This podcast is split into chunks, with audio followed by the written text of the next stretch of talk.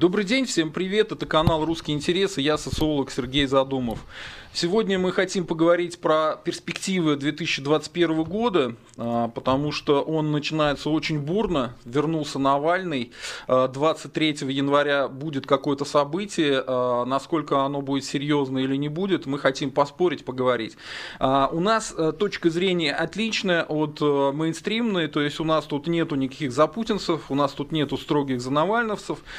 Мы, скажем так, за русских. Поэтому давайте с точки зрения русских смотреть. И только не надо нас путать с каким-нибудь каналом Царьград, который в последнее время ведет себя отвратительно, мягко говоря. Да? Последнее? Ну, не последнее. Поэтому давайте, э, сегодня у нас в гостях э, Наши уважаемые эксперты это Евгений Эдуардович Михайлов, здравствуйте. Он э, был министром ДНР, э, работал губернатором Псковской области, работал в администрации президента. И сегодня у нас Игорь Иванович Стрелков, здравствуйте. Он же Игорь Селович Гиркин, на всякий случай. Он же Игорь да? Селович Гиркин, э, был известным командиром русского сопротивления в Новороссии, был командующим вооруженными силами Донецкой Народной Республики и министром обороны ДНР. Э, руководитель общественного движения Новороссия сейчас э, политический деятель в отставке, скажем, как это правильно сказать? Блогер, не более чем блогер, и военный пенсионер, блогер. поскольку я все-таки еще полковник ФСБ в запасе. Да, ну, э, вы бы были одним из инициаторов создания движения 25 января, русский националист и монархист. Можно сказать. А, так вот, давайте обсудим то, что в прошлой передаче мы обсуждали, то, что было в 2020, а сейчас обсудим то, что будет в 2021. Поэтому первый вопрос к вам, Игорь Иванович. А, что нас ждет, по вашему мнению, экспертному, в 2021 году? Какие наиболее серьезные события могут произойти? Ну, гадать на кофейной гуще я, конечно, не буду на предмет того, что какие события вот именно, когда они состоятся. Общая тенденция предельно негативная – по сравнению с э, прошлой нашей передачей, когда мы подводили итоги 2020 года, э, ну, в принципе, нарастание негатива идет, победа Байдена, первые заявления Байдена, которые вполне укладываются в те прогнозы, которые мы давали, они означают, что внешние условия для Российской Федерации в целом и для Кремля в частности, и для нас всех, к сожалению, как для страны и для народа тоже, э, резко ухудшаются. Э, полагаю, что в течение 2021 года, причем независимо фактически ни от каких событий, которые могут произойти здесь, будет возрастать давление на государство Российская Федерация, э, будут усиливаться санкции – будут э, наноситься удары, в том числе не исключая и военные удары по э, э, вооруженным силам Российской Федерации в уязвимых точках. Ну и будет нарастать в связи с этим международная и экономическая, в том числе, изоляция и экономический кризис внутри страны поскольку вся наша экономика за время неподражаемого правления нашего уникального стратегического преимущества превратилась в сырьевую трубу, соответственно, перестав э, получать э, деньги и необходимые для существования для жизни ресурсы за свое сырье, прогоняемое по этой трубе, Российская Федерация будет, э, окажется в очень тяжелом положении э, во всех отношениях, и в том числе в социальном. А фактор Навального, который вернулся и уже начались какие-то события вокруг него, ну, как вы оцениваете? Мы подробно про него поговорим, я имею в виду в общем. Фактор Навального я, даю, я, да, я дал вам сейчас стратегическую картину, угу. то есть широкими мазками. Навальный – это тактический элемент, который присутствует в рамках этой стратегической картины, э, который э, может серьезно повлиять на ситуацию. Но это пока субъективный фактор. Вот сможет он или на объективную реальность повлиять, мы еще пока не знаем. Но то, что при определенных условиях Навальный может сыграть очень серьезную роль, причем не самостоятельную роль, имеется в виду, что он, не он будет принимать необходимые решения, не он будет добиваться успехов или наоборот терпеть неудачи, а это будут э, успехи или неудачи тех, кто им передвигает его по доске. Угу. Но его, конечно, возвращение, оно добавляет, как говорится, ну, краски в ту картину, которую я э, вижу. Но э, у Евгения Эдуардовича, насколько я знаю, есть немножко другое мнение на этот счет. Ну, как другое? В принципе, я с ним во многом солидарен.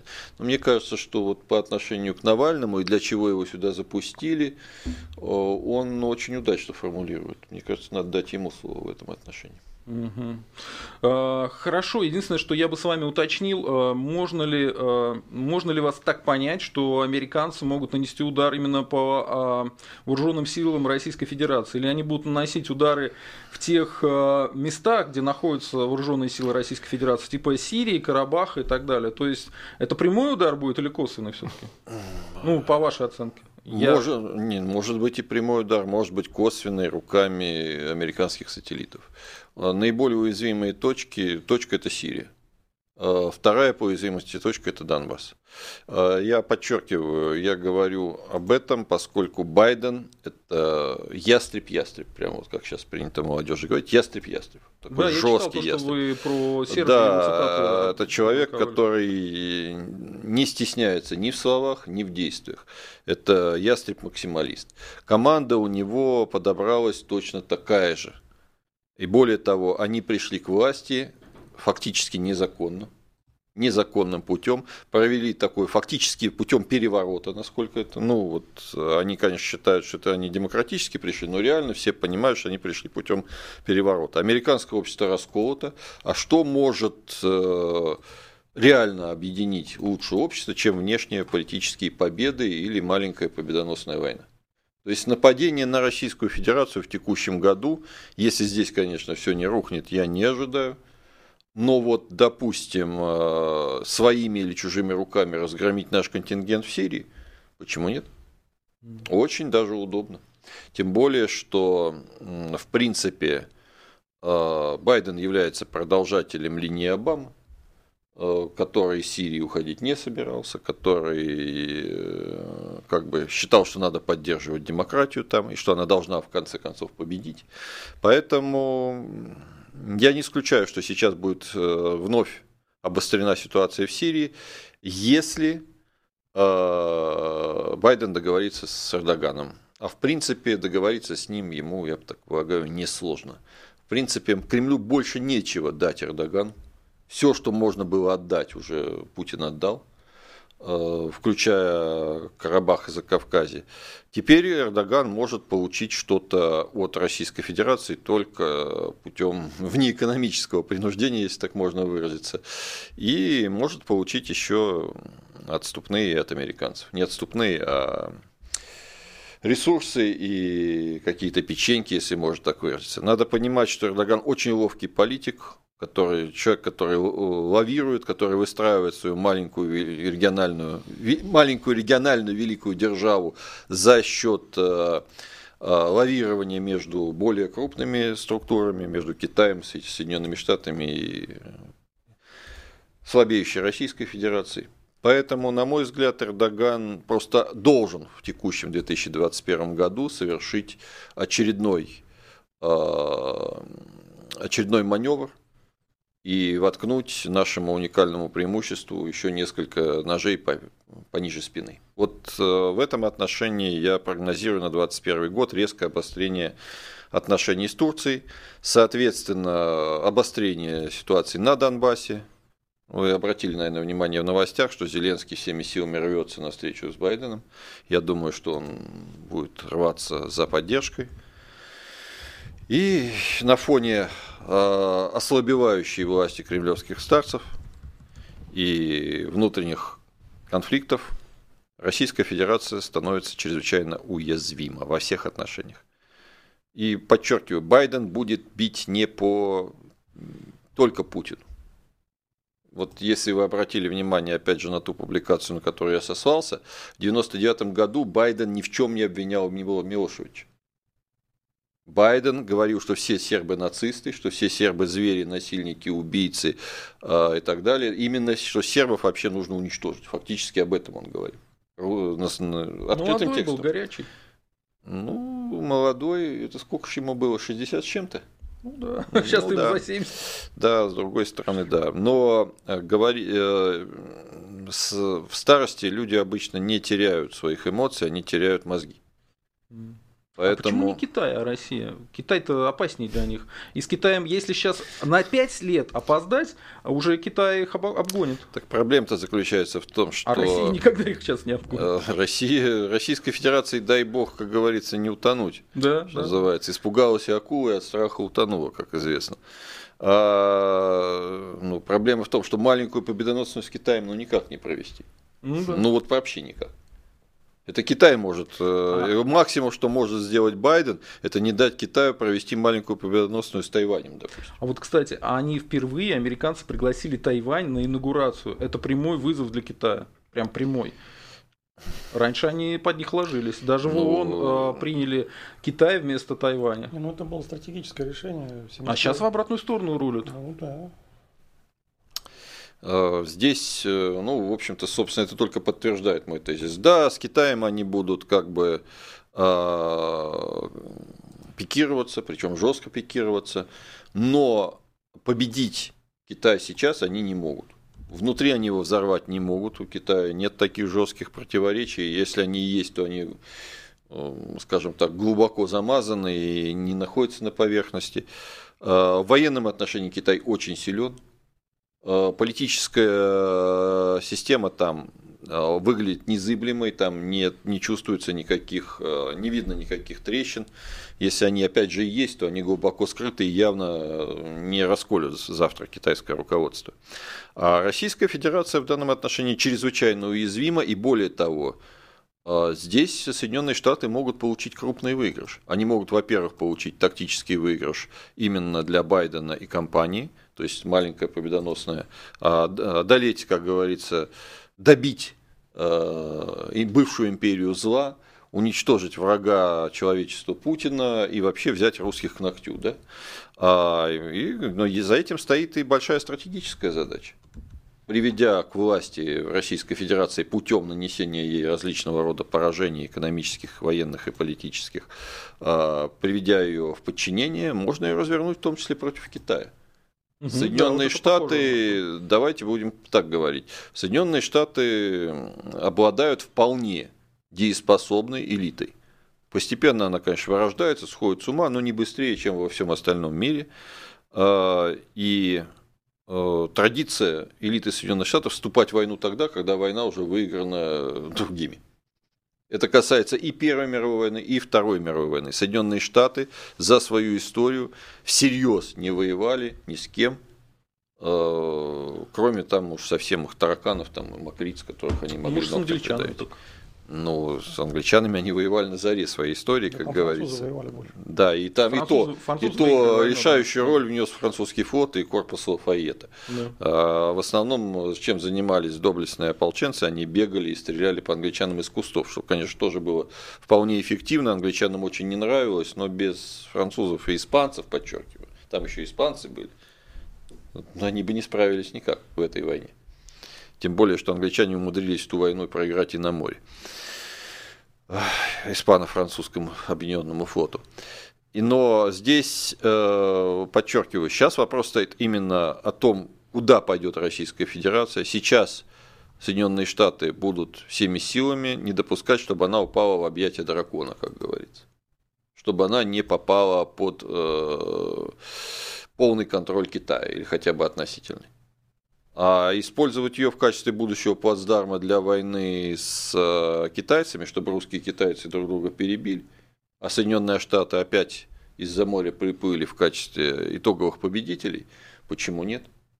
Просто идеальный вариант. Это хороший вариант стратегически, да. Да, поэтому я говорю, у Байдена в этом отношении есть конкретная тактическая цель, вернее, ну, не у самого Байдена, а у тех, кто за ним стоит – и есть стратегическая задача, которую они могут решить, в том числе а, путем реализации тактических целей.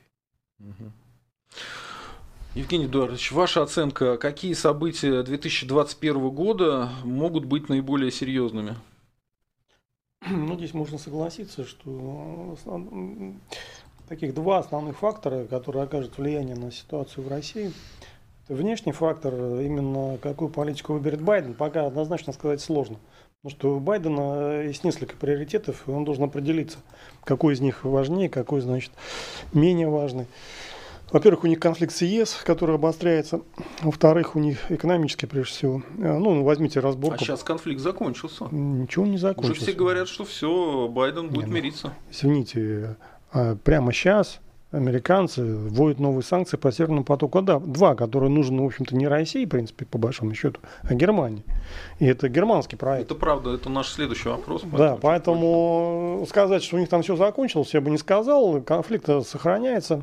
Ну, они могут, конечно, его как-то так это приглушить. Это, ну, я говорю, вопрос приоритетов. Они могут выбрать э, вариант, что давайте как бы временно с Европой как бы утрясем. Это вполне возможно. Второе, второе направление э, конфликтное – это Китай, конечно. Китай их э, по экономике ну, прямо мешает как бы им существовать. У них огромные разборки в IT-технологии, угу. в IT-сфере в смысле. И по другим линиям, то есть они как-то так это вошли в клинч и вряд ли из него выйдут. Ну, опять-таки, вопрос приоритетов. Они могут временно и здесь как бы пойти на какие-то компромиссные меры. Ну, с Россией, соответственно, также вопрос выбора. А, выберут ли они какие-то а, более жесткие варианты или все-таки будут пытаться как-то лавировать, и Россия не будет у них а, в центре внимания. И вообще в целом непонятна политика Байдена окончательно. То есть он выберет жесткую линию или будет пытаться все-таки как-то так сначала со всеми договориться. Да? По-хорошему, знаете, как американцы пригоняют авианосец там какой-нибудь стране и говорят, ну что, вот наши условия. Значит, вы принимаете, мы вам даем там три мешка там кукурузу, да? Не принимаете, ну пойдемте посмотрим на авианосец, как вы посмотрите там, что там есть на авианосце. А, это такая у них схема общения с другими странами. Колониями. Ну, не колониями, а с другими странами. Почему колониями? Не обязательно колониями. Американцы не умеют управлять колониями, как известно. У них все это плохо получается. У них была вот Либерия, пожалуйста, там людоедство, постоянно какие-то партизаны, мятежи, ничего хорошего у них в Африке не получается особо. А, поэтому это общий как бы такой вопрос. То есть пока до конца не ясно, что будет Байден делать, да? Второй момент, а как у него это будет получаться? Все-таки в Америке реально деградация. Этот раскол элит, он существует, он не придуман. А, как они смогут с этим справиться, тоже пока не ясно. Ну, вот они там вроде передали власть наконец, э, без обошло, ну, как бы, при том было кровопролитие, извините, да? Там пять человек погибло. То есть это же не говорит о том, что это здоровая у них сейчас там ситуация. Такого давно не было в Штатах. Наверное, вообще когда-нибудь был такой, даже не припомню. Было перед гражданской войной. Ну вот, да перед гражданской войной. Ну, значит, не все там в порядке. Поэтому как они будут командовать, и судя по составу вот этой новой администрации, каких там новых э, таких светочей мыслей, там, честно говоря, не особо видно. Там нету каких... Джейн Псаки вернулась. Ну да, не, ну она, да, она, конечно, освещает нашу жизнь, да, там она делает ее как бы так это более такой красочной.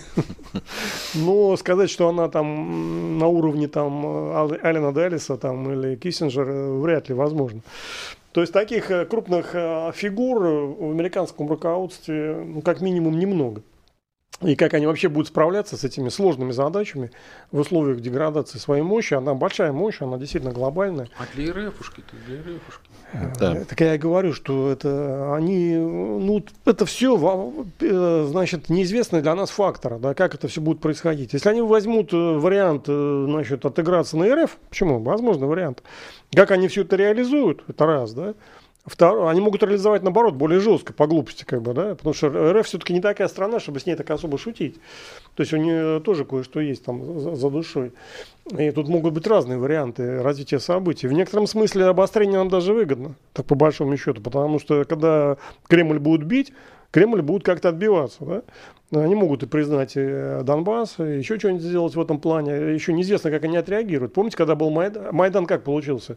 Э, Путин сорвал, ну, я думаю, с подачи европейцев, сорвал план Обамы по Сирии. Это было, вот помните, это за эти газовые атаки, значит, там э, У Обамы был план военного вмешательства Соединенных Штатов. Действительно, они собирались военным путем там что-то делать.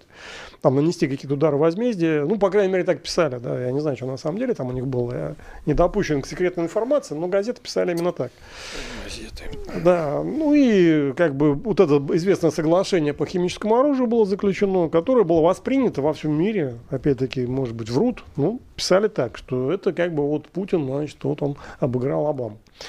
Значит, после этого тут же начинается через там буквально месяц Майдан, который привел к тому, что ну, то, что в России как бы посчитали как потерю Украины. Да? И Кремль отреагировал э, Крымом, ну и э, потом получился еще и Донбасс. Ну, Новороссия и Донбасс, как бы, да. Поэтому на какие-то их действия Кремль может отреагировать. И не факт, что всегда это будет плохо. Да? Поэтому трудно сказать, как это все будет развиваться на самом деле.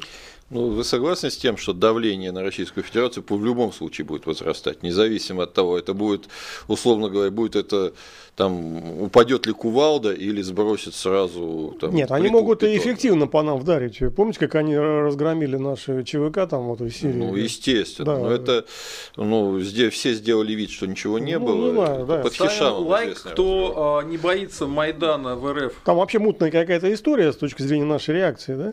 Но с точки зрения... С нашей реакции вообще не было.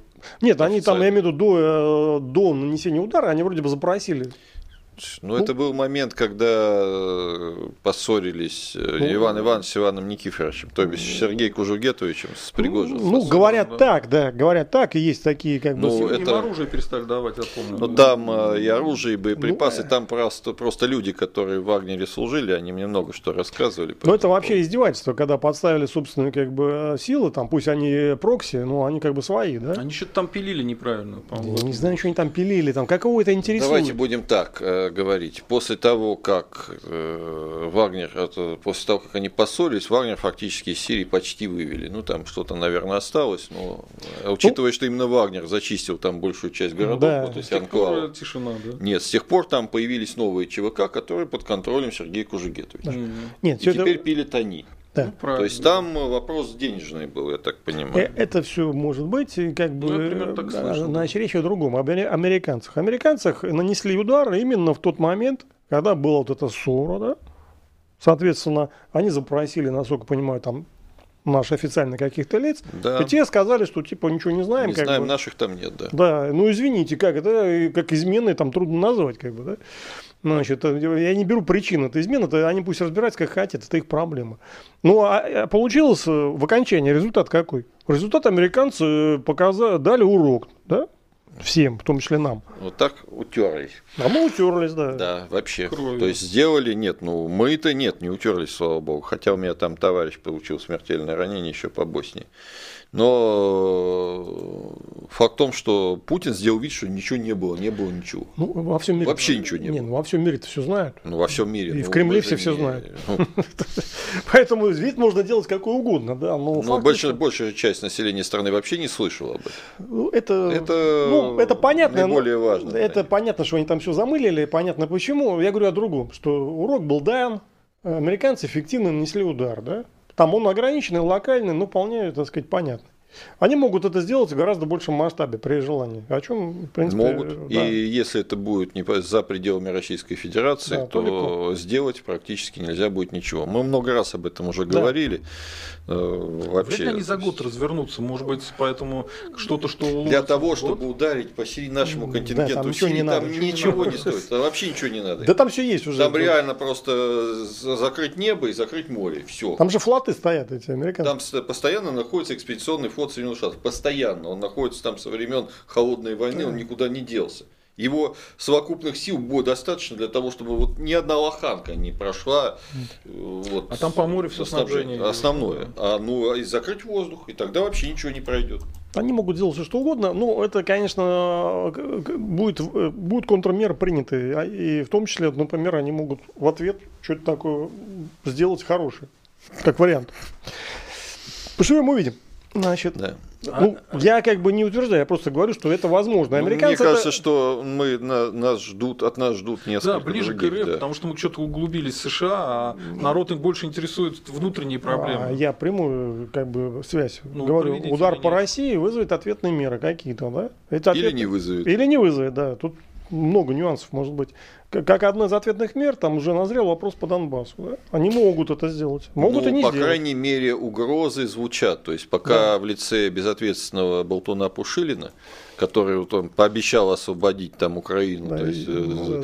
вот, то есть пошел по пути нашего. Покойный Захарченко хотел вторгнуться в Британию. Он Лондон, да, Лондон собирался. Ладно, не будем иронизировать, ну как бы э, этот вариант возможен. Он абсолютно... Ну, по крайней мере, то, что Пушилин это озвучил, это как бы вот пугалка для партнеров, да. как я это называю, да, чтобы... от которой, опять же, в любой момент можно отыграть. Кто сказал? Пушилин, а кто он такой? Какие-то отдельные районы. Никаких гарантий да. тут да. нет. Но, тем не менее, да. как бы обозначено пугалка. Да. То есть у России да. все-таки есть варианты, как отреагировать.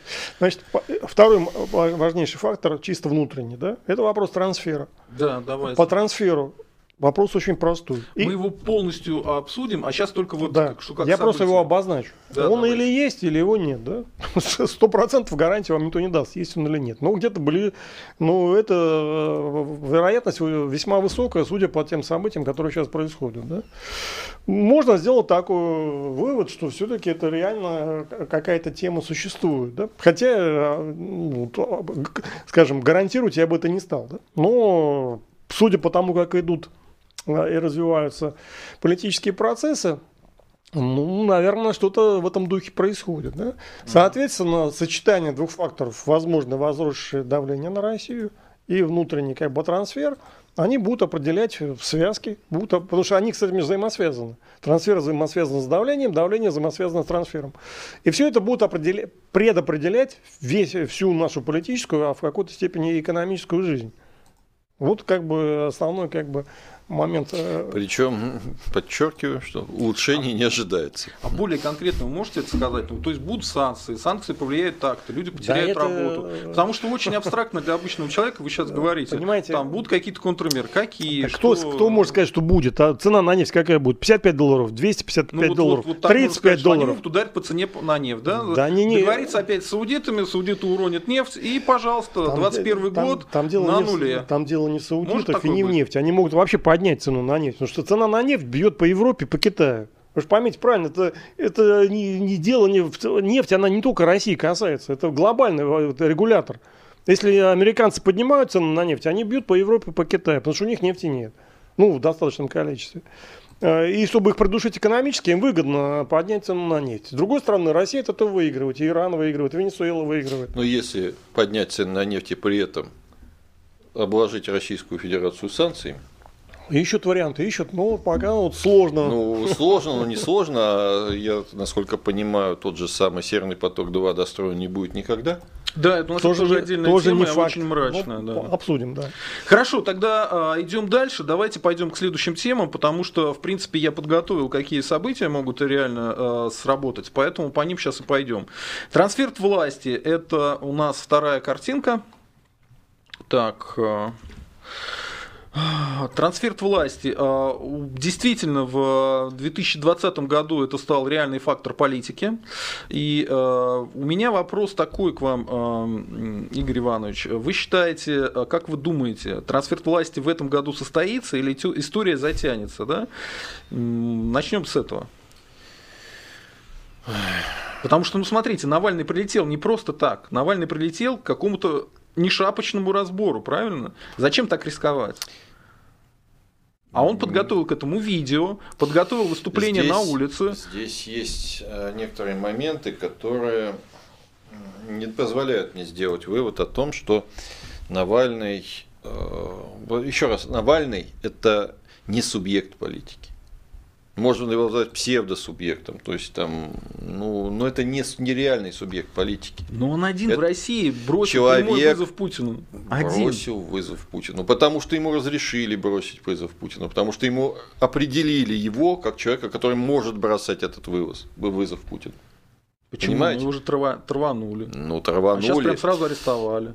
Если и арестовали. Это еще сейчас... ничего не значит. Mm. Это еще ничего не значит. Значит только то, а, вернее, а, значимо только то, а, поступает ли он самостоятельно, сам ли он вырабатывает свою стратегию, тактику или его ведут. А вот мое, мое мнение, что его ведут.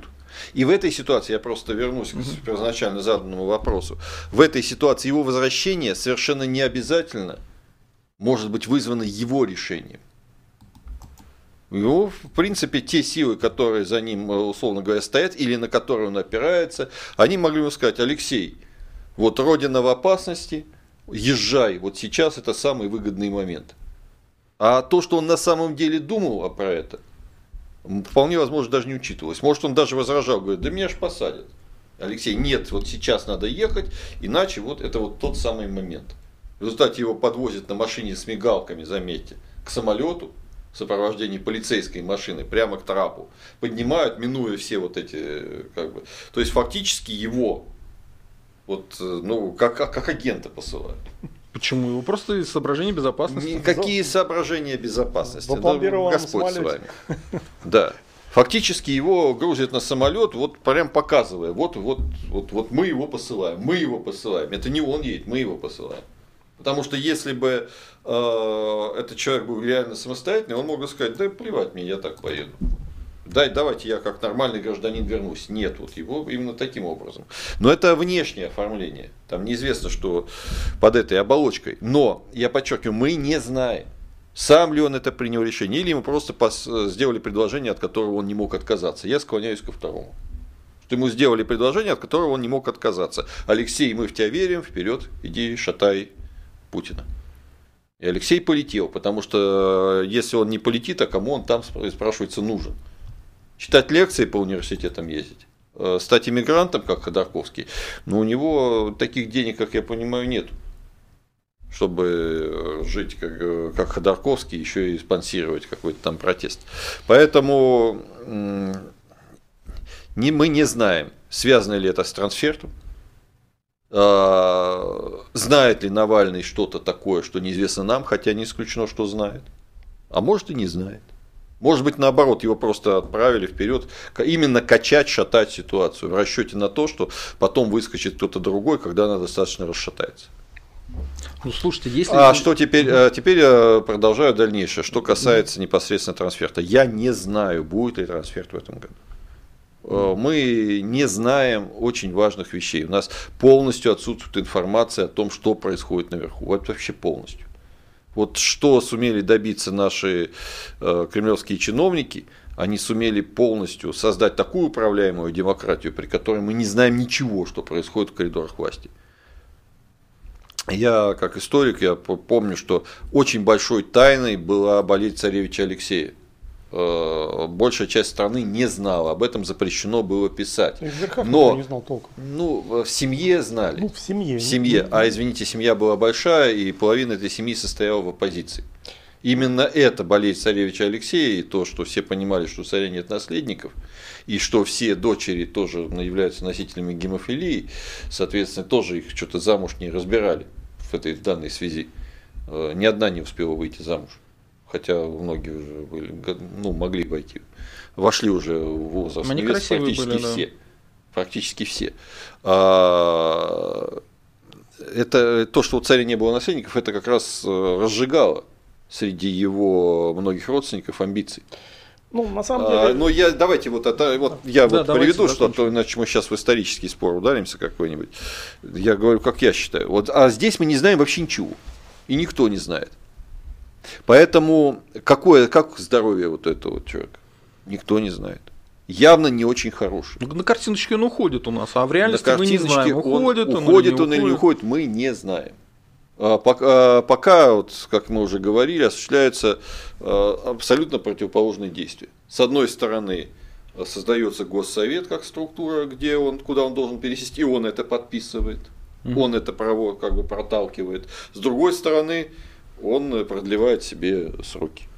То есть, как, возможно, он сам еще не знает, как ляжет карта. Возможно, он не знает, как будет его здоровье. Я уже отметил, что после Нового года мы его не видели ни разу. Если вы обратили внимание, я на это обратил внимание, показали ролик, который президент опять купается на крещение. Э, то есть э, окунается Это у нас в третья картиночка, поставьте, пожалуйста.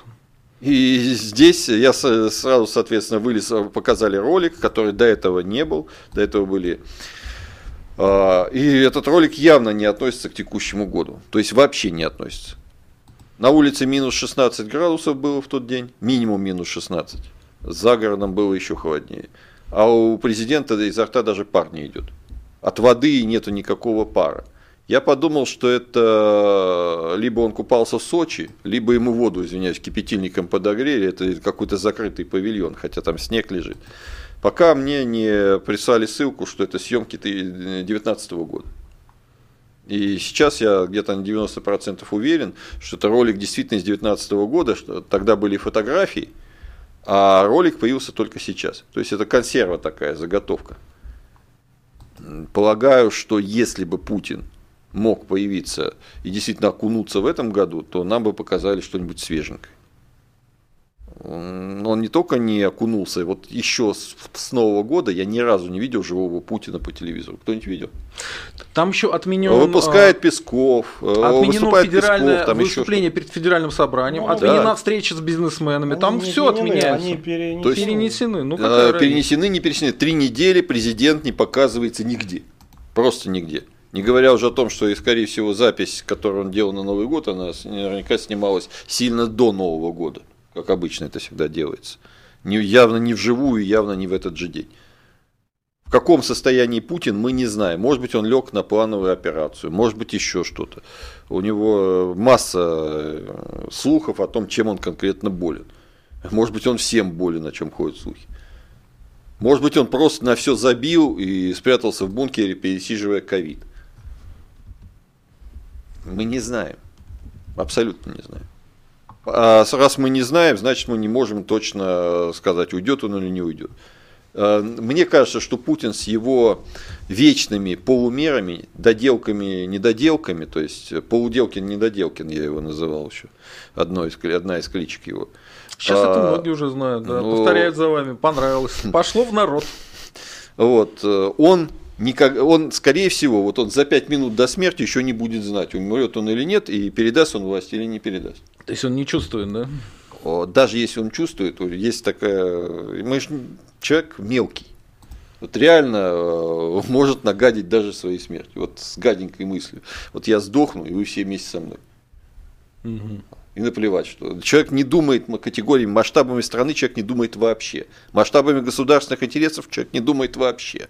И про интересы народа он не слышал, что такое вообще существует. А он максимум это интересы корпоративные, это максимум его уровня. Личные интересы выше этого, то есть дальше интересы корпоративные, ниже вернее этого. Про, не про что, что остальное он просто не знает. Он не, не так воспитан.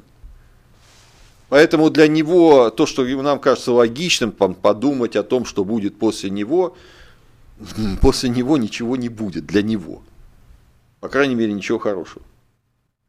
Поэтому зачем с его, как говорится, там никакой высоты души нету, никакого благородства вообще не валялось там отдаленно. Поэтому почему не предположить, что ему просто либо вообще на это наплевать, либо он про себя думает, ну ничего, я вот тут сдохну, вот вы все еще Вы обо мне пожалеете. да, вы еще обо мне пожалеете, а я сделаю, а я еще и помогу вам сейчас заранее. Поэтому такой человек, он не будет думать о, ни о преемственности, ни так далее. Ему, ну, вот пока он жив, пока для него он у власти, вот для него это имеет ценность. Что он правит страной, и как бы все перед ним три раза ку делают. Кончится это лично для него власть, ему это все уже не интересно. Что будет с нами, со всеми, со страной, с народом? По барабану. По-моему, он ведет себя все 20 лет своего правления именно так и никак иначе. А все-таки какие кандидаты в преемники могут э, выжить в такой ситуации? Из тех, кого вы знаете, примерно представляете, называют Дюмина, Шойгу, э, Собянина, э, Медведева, м, кто еще может? Ну, давайте вот перечислим тех, которые есть. Э, Дюмин, здравствуй, дерево. Ну, он охранник Легко. бывший, да. ну, ну, охранник не всегда бывает э, тупой.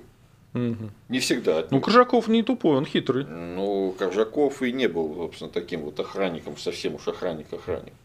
А этот вот реально головой может дверь открывать и никак, без каких-либо проблем. Там вот э, такой Гомер Симпсон своего рода, да, то есть, там, знаете, как большой череп, а там маленький такой корешек там внутри.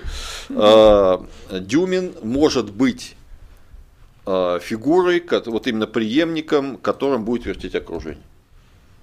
Вот, ну вот реально его как Кличко, знаете. Да, да ну да, да. Вот такой вот Кличко. Кличко в России, россиянском варианте, как можно. Да, это может быть. А, Медведев.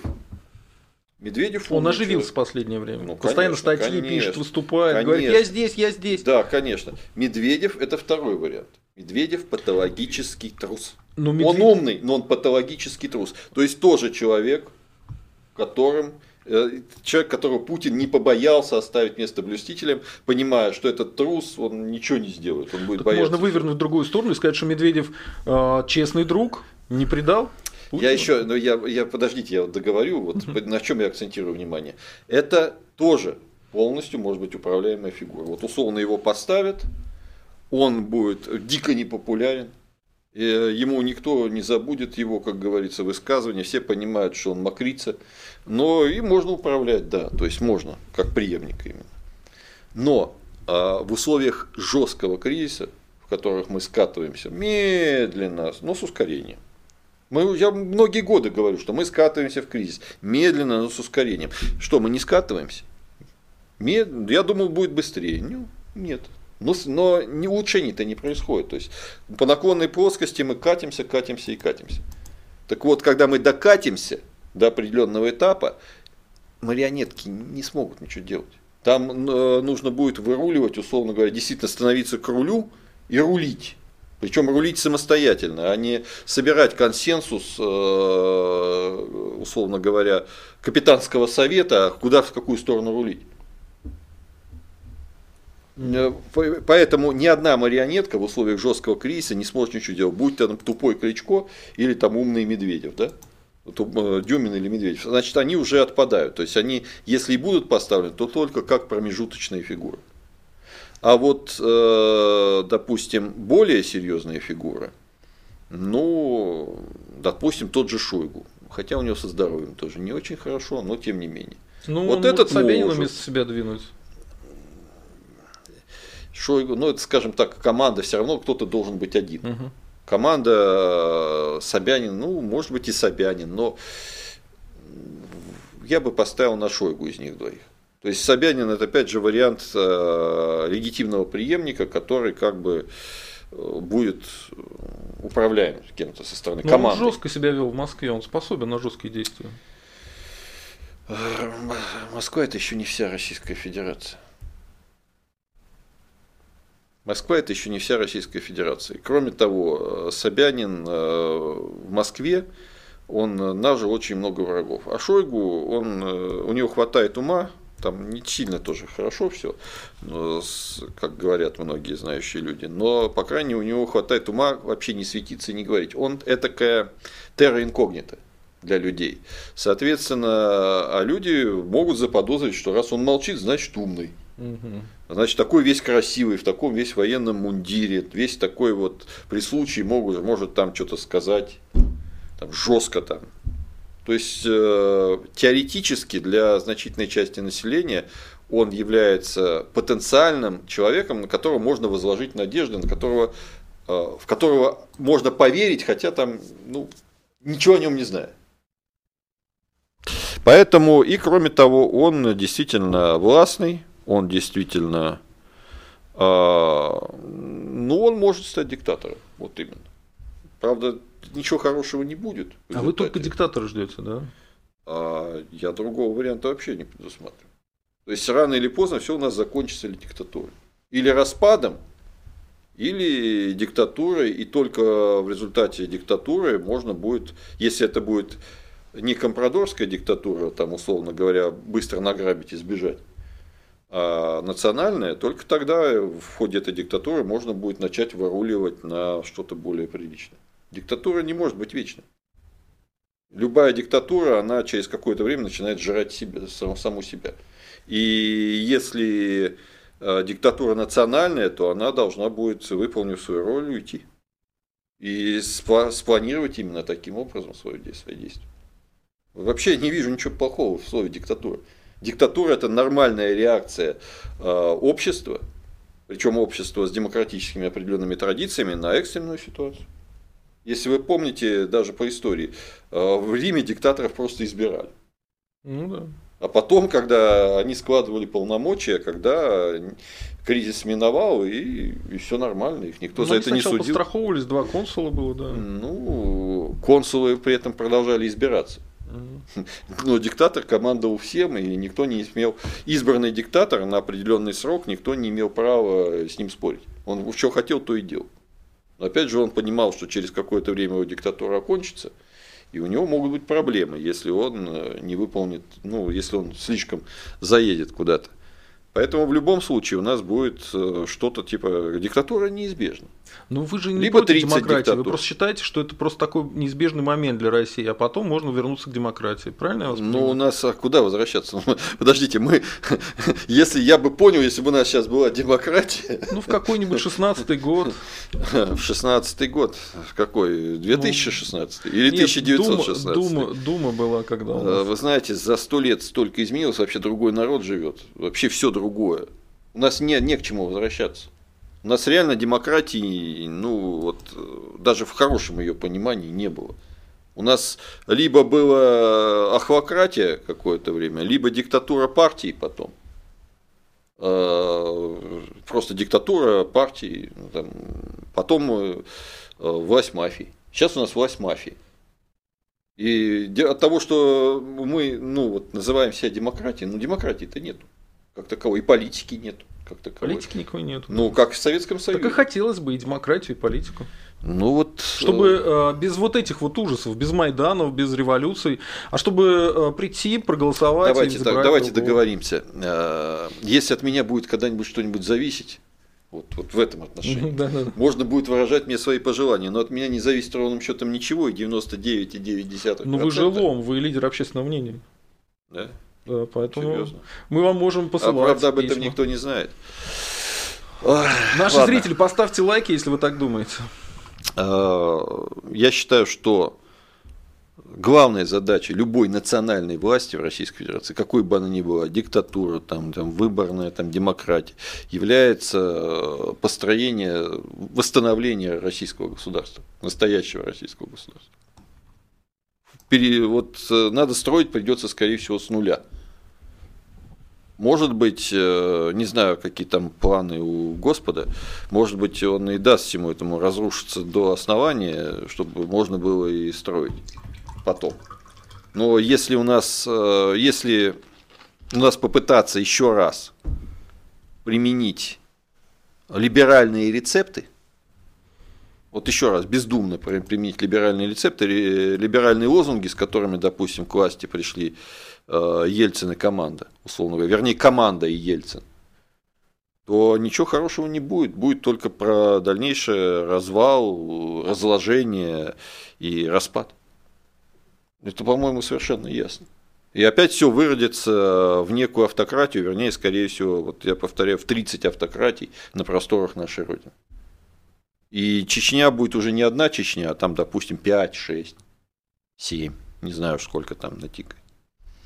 Ну, это, я думаю, что Евгений Эдуардович Да, давайте. Сказать, Единственное, что, что народ, э, нас смотрит 1300 человек, а лайков всего 274. Поставьте лайк, это от вас зависит, и подпишитесь на канал. Евгений Эдуардович, давайте про трансфер. Трансфер случится в этом году или он будет уже в следующем? Или э, что? И кто из преемников наиболее реальный? И почему, допустим, не Навальный, который будет контрпреемник? Ну, значит, э, я соглашусь с тем, что нельзя точно сказать, будет ли в этом году трансфер. Очень много показывает на то, что что-то такое в этом духе происходит. Да? Может быть, даже это действительно произойдет в этом году. Но не факт. Второе. Какие есть варианты преемников? Вариантов основных два. Первый вариант. Или преемник будет из нынешней кремлевской как бы, а, группы, которая командует. Или э, будет значит, смена скатерти, и при классе приведут человека ну, со стороны, как бы, да. Навальный, например. Ну, как вариант, Навальный. Да Жириновский какой-нибудь. Есть, ну, Жириновский, он, к сожалению, к счастью, кому как, да. Вообще, в принципе, конечно, он э, э, политик такого думского типа, их к исполнительной власти, как бы, ну, это не его, как бы, да.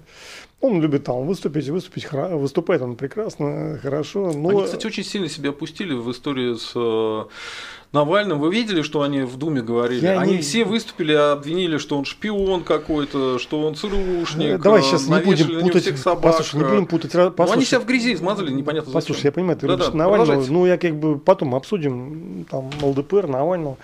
Значит, э, два основных базовых варианта. Потому что кроме как Кремля есть еще сила, которая влияет на эту ситуацию. Да? А, Первый вариант. Или они все-таки, я думаю, кремлевские заинтересованы, чтобы кого-то из своих, там, уже вопрос второй, кого именно, да, Медведев, там, Шойгу, Собянин, еще кто-то там, да, ну, свой какой-то, да, это один ну, вариант. Да, это все свои, да, да. Второй вариант со стороны, чтобы зачистить правящую группу, ослабить ее, потому что она уже как бы там окопалась, закоренила, может быть, у нее повысилась автономность. В компрадорской схеме повышение автономности, оно чревато. Россия это не та страна, с которой можно шутить. И Советский Союз развинтили во многом потому, что он был слишком сильный. Мало ли чем там голову сбрело бы в конце концов. Да? И, и он хорошо управлялся, Советский Союз. Там все четко, централизовано. И поэтому были специальные предохранители поставлены в Советском Союзе, если кто помнит. Скажем, детям э, членов Политбюро запрещалось идти по партийной линии просто запрещалось. Почему? Это предохранитель, чтобы не создавалась элита. У них не было собственных денег, да? В отличие от Китая, кстати, где те так делали. А, ну вот сейчас имеют. В Китае сейчас наследники, да. И в Китае, там, при том, что он тоже там частично управляемый, но все-таки там реально есть элита, и Китай поэтому и сыграл такую роль. И играет сейчас большую. Он идет на, как бы, вперед. А Советский Союз, он был еще как бы потенциально мощнее. И чтобы его там блокировать развитие, были механизмы встроены в саму систему. В конце концов решили к чертовой матери на всякий случай его развинтить, как бы, да мало ли чего. Слишком мощный был. Сейчас вот этот режим, там, ельцинско-путинский, 30 лет как бы при власти, да, ну, 20 лет последняя вот эта питерская команда. Она за 20 лет заматерела, плюс нефтяной дождь, у них куча денег. Она еще и состарилась, Евгений ну, очень сильно. Ну, да, но у них есть дети, но у них есть дети. Ну, да? Патрушева сын, он, честно говоря, не впечатляет пока. Я не говорю, что они меня впечатляют. Сельским хозяйством сегодня была э, скандальная история, когда они там сахаром облажались. Да бог с ним, да речь не об этом, Сергей. Речь о другом. Есть группа людей кремлевских, да, они окопались, э, там у них куча денег, какие-то дети у них там есть. И они хотят передать власть, если, если вдруг такой вопрос возникает. Детям. Ну, детям, не детям, но кому-то из их, из их там э, группы, да чтобы свой был какой-то. При том, что это тоже повлечет там кучу проблем для всех, да. Но если это будет Медведев, ну понятные проблемы, как-то они там притрутся, кого-то там выкинут, но основная масса сохранится, да. Сохранится система. Да. Там будет Значит, а если придет Навальный, то выкинут гораздо больше. Вот разница между чем, там выкинуть там 20% людей или 30, или выкинуть там 60-70, разница, извините, существенная. Э, и система другая будет, действительно. Могут привести Навального, но пока это не факт. Это пешка, которая идет в, э, в королеву, но пока еще и далеко. Да, но пока ей еще далеко. А есть другие варианты, могут коммунистов каких привести. К сожалению, у нас там Зюганов тоже в возрасте, его двигать, и там больше некого особо двигать, и не видно, чтобы кого-то двигали. Но теоретически... Сейчас все время про Рашкина говорят. Говорят, но он, ну, что, Рашкин есть Рашкин, как бы, да? Покойный Значит, Крылов даже про него писал. А, прекрасно, я не против э, даже коммунистов нынешних, которые, слава богу, э, мало похожи на большевиков-сталинцев, как бы, да? Значит, это хорошо. А, но как бы пока не видно, что их раскручивают. Хотя, может быть, как вариант теоретически, этот вариант тоже можно, может быть рассмотрен. Есть какие-то еще, может быть, варианты, которые мы даже не знаем сейчас. Понимаете, Владимир Владимирович тоже возник там, э, никто не думал, что его так двинут, да? Никто не думал. Ну, для под Владимира Владимировича целую войну замутили, чтобы его продвинуть. Ну, там много нюансов. Ну, тем не менее. Да, значит, э, поэтому это серьезнейший вопрос. Если вдруг действительно он реально стоит, а скорее всего похоже на это. Значит, здесь могут быть многоходовки, Навального могут двинуть, и он как бы замутит воду, а реально за его спины там кто-нибудь еще вынырнет, как бы, да? Почему нет, как бы? Ну, Может я быть? давно рассматривал вариант, что Навальный мутит воду, устраивает такой, это, это типа Майдан, ну. а потом на белом коне выезжает Бонапарт, подавляет этот Майдан, как в свое время. Ну, как один Реальный вариантов. Бонапарт, да, вот когда он там в Андемьере, да, расстрелял роялистов. И на этой волне он приходит к власти, то есть, смотрите, я врагов Ну, растоптал. Это, если это значит, он тогда и свой, из кремлевской команды. Да, да, но это, это рабочий вариант. Да. А, Э, а- Площадь Тяньаньмэнь по... Да. Второй базовый вариант это когда будут менять скатерть уже серьезно и приведут человека с, э, не кремлевского, да? Э, Для того, чтобы ослабить правящую группировку в России. Ну, Навальный, есть э, сведения, что ему семья частично симпатизирует, скажем так. Не то, что помогает, Не, мы об этом говорили, да. Значит, По крайней мере, э, телеканал «Дождь» приглашает всех на завтрашнее Понимаете, событие. сейчас основные денежные потоки замкнуты на кремлевскую группу. И у них сейчас деньги и основное влияние. Все остальные, они слабее. Западу, который в любом случае участвует в процессе, и по Навальному это прям открытым текстом все написано, как говорится, сказано, и показано даже. Значит, ему, какой у него интерес может быть? Интерес может быть ослабить правящую группу, потому что тогда, э, правящая группа может быть, я, правда, не знаю, не берусь подписываться, но возможно, мы же говорим о теоретических да, возможностях, значит, возможно, у нее повысилась или может повыситься автономность. И на всякий случай ее заранее как бы ослабляют и меняют, частично будут, могут поменять там, да. Потому что придут новые люди, пока они там это разберутся, пройдет, э, будет такой период шатания и, значит, всякие там э, смуты, да, и Россия как бы тормознет в очередной раз. Почему? Ну, как в Аргентину. Простой пример. Берем Аргентину. Прекрасная страна, отлично развивалась в 19-м, начале 20 века. Потом, каждые 10 лет, или дефолт, или переворот. Все. Все нормально. Я Где, больше скажу. да где Венесуэла Арге- была жемчужиной Латинской Америки. Где Аргентина? Богатая страна. Тоже слили. Всё, Нет, извините. они хорошие страны, они и сейчас развиваются, но они не играют никакой глобальной роли. Извините, да? Все, вопрос Аргентина решен. даже ядерное оружие чуть не получила вместе с Бразилией. Был такой момент, да. Ну хорошо, тогда... Поэтому, чтобы затормозить развитие России, которое, в принципе, потенциально возможно, могут поменять э, правящую группу. Ну, полностью там или частично, это второй вопрос. А фамилии какие-то кандидатов? Ну, я не знаю, я тебе говорю, какие кандидаты. Навальный, коммунисты, может, еще кто-то будет. А из э, лояльных? Из тех, которые из нынешних? А нынешние, ну, были названы, что их повторять? Понятно, понятно. Хорошо. Э, Народ, подписываемся на канал, ставим лайки, становимся спонсорами канала. Э, Это нажимаете на спонсировать канал, и вы помогаете нам. Э, Идем дальше. Э, Вот по поводу э, проруби и оттягивания выступления перед федеральным собранием мы обсудили. Давайте по конкретным уже ударам, которые нанесены. Северный поток-2 заморожен окончательно. Э, Ну, это не факт. И- Игорь Иванович, вы думаете, это все уже нав- навсегда? Потому Ну, что да я, я, собственно не говоря, предрек э, Северному потоку крышку еще, по-моему, в начале прошлого Почему-то за два месяца до окончания такой очень Нет, ну, психологически сильный удар, нет? Да, ну, во-первых, то есть, э, там не за два месяца до окончания, там э, его гнобили весь прошлый год. Мгм. Его гнобили, тормозили, строительство прекратилось достаточно давно, на самом деле. В Остановилось. В декабре про- Да. про- позапрошлого года. Да, то есть э, весь прошлый год он фактически не строился. Там то одно, то второе. С одним решались, то с другим. И э, классическое э, шулерское казино, что называется. То есть деньги вложены, а результата не будет, выигрыша нет. Я, то есть в этом отношении я не ошибся. Э, Так же, как с Южным потоком все закончилось, пшиком. Так же, как все закончилось с турецким э, пшиком, так и с Северным. Ну, там что-то работает. Ну, что там работает? А Южный поток вообще ничего не работает. Ну, там его демонтировали. Просто сдох, условно говоря, и молчок, и, как говорится, и никто за это не ответил, за такое блестящее стратегическое планирование. Потому что а, денег у Грохана немерено было. Турецкий поток вместо шести ниток одна, которая дает в Турцию, и то не полностью загружена. И, и опять же, никому не предъявлено, а кто отвечает? Ну правильно, надо же с президента спрашивать в первую очередь. Он же все это продвигал. А остальные-то все так, исполнители. Ну и с Северным то же самое будет. Забудут, как страшный сон. Уже Газпром даже признал, что... Ну, Ну, он еще не признал, там Ну, это... типа сказал, что ну ладно, мы можем Как- отказаться. как вариант, Не, да. не больно-то и хотелось. Чего Это они изначально-то СПГ не делали, я не пойму. Не, послушайте, там это... Бред в, какой-то. в отличие от... Бог с ним с СПГ. Да. Тут, э, может быть, а зачем нам СПГ, условно говоря, если мы можем гнать газ так? Вот СПГ нужно американцам, чтобы перевести его через океан. По дну Тихого океана трубу не проложишь. А у нас дешевле гнать так. Зачем его дополнительные средства вкладывать, чтобы делать СПГ? Так СПГ просто мы независимы. Но и нас а кому мы отправим. СПГ? В, в Аргентину, что ли? Нам через море не нужно газ возить, у нас Европа под боком. В этом отношении все логично. Построили трубу и, и по минимуму гони, погнали. Да, сначала крупное вложение, зато потом можно спокойно при минимуме затрат получать наибольшие доходы. Тем более, что, опять же, вы поймите, что здесь есть какой момент. А, затрат тратит-то государство фактически.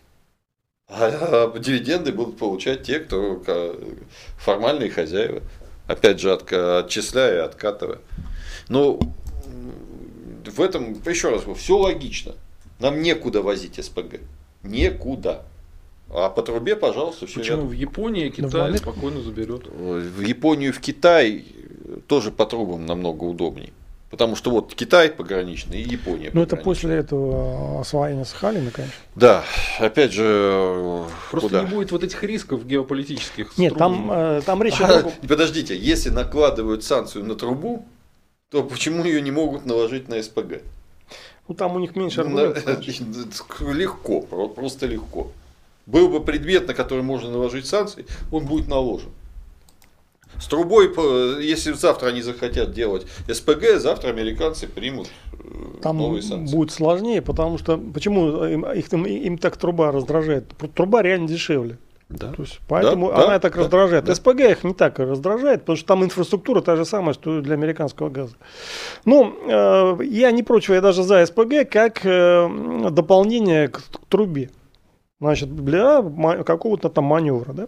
Что касается Северного потока, есть большое отличие от Южного и турецкого. Потому что э, Северный поток, э, за ним реально стоит Германия, в отличие от э, ну, Южного. Ну, они хотят дешевый газ. Да, и надежный, гарантированный. Да, да. В отличие от всяких там Польш, там Украины, Белоруссии, чтобы там никто ничего там.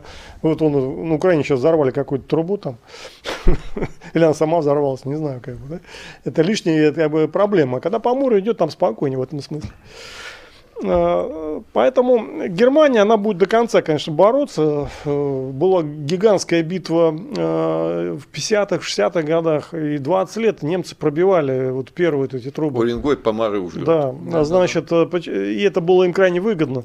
Ну, американцы не давали, и только когда поменялась власть в Германии, пришли к власти, там была большая коалиция социал-демократов. Да. Да, они как бы все-таки это продавили. Ну, там было и, там, э, естественно, американцы это договаривались с Советским Союзом, то есть там такая многосторонняя была договоренность, в конце концов это было сделано.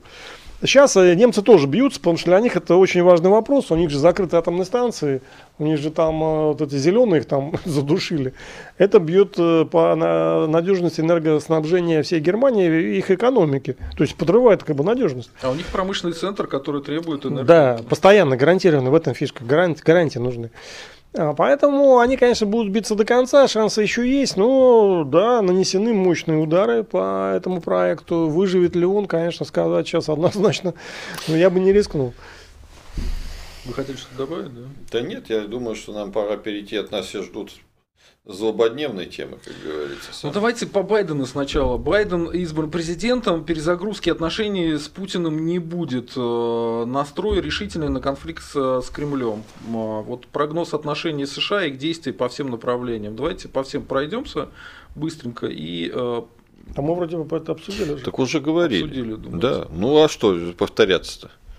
Я Хотите полагаю, что в целом будет возвращение к Э, политики, которые проводили демократы при Обаме, э, только с э, акцентом на большую агрессию, значительно большую агрессию, поскольку это необходимо Соединенным Штатам и во внутренних целях, и как бы во внешних. Угу. Все то же самое. То есть, что делал Обама, должны мы, мы должны смотреть. Плюс, что не будут с Путиным уже вообще разговаривать, будут на него давить по всем фронтам. Это означает обострение кризиса и на Украине, и в Сирии, и вообще везде. То есть будут поддерживать контрэлиту, а будут ли они поддерживать преемников, которые не Путин, но из путинского окружения? Если эти, если э, эти преемники показательно капитулируют.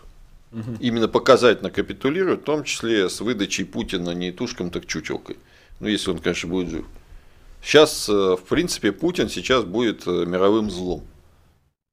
И можно тут совершенно не сомневаться в том, что Байден просто откажется с ним встречаться и будет давить просто по всем фронтам. Угу. Я считаю так. Что мы увидим? Добавите? Ну, я, в принципе, сказал, надо подождать. Давайте такой э, кусочек вот с Прилепиным поставим э, фотографию. За правду Прилепина заметалось. Э, их вроде говорили, что будут объединять с эсерами. Э, теперь вроде говорят, что нет, не будут. И в связи с этим масса всяких слухов, разговоров. Вот что вы про это знаете? Потому что вы про Прилепина много говорили, всякого интересного. И я заметил, что Невзоров тоже на эту тему стал высказываться. Я Причем он стал интересно, он стал высказываться.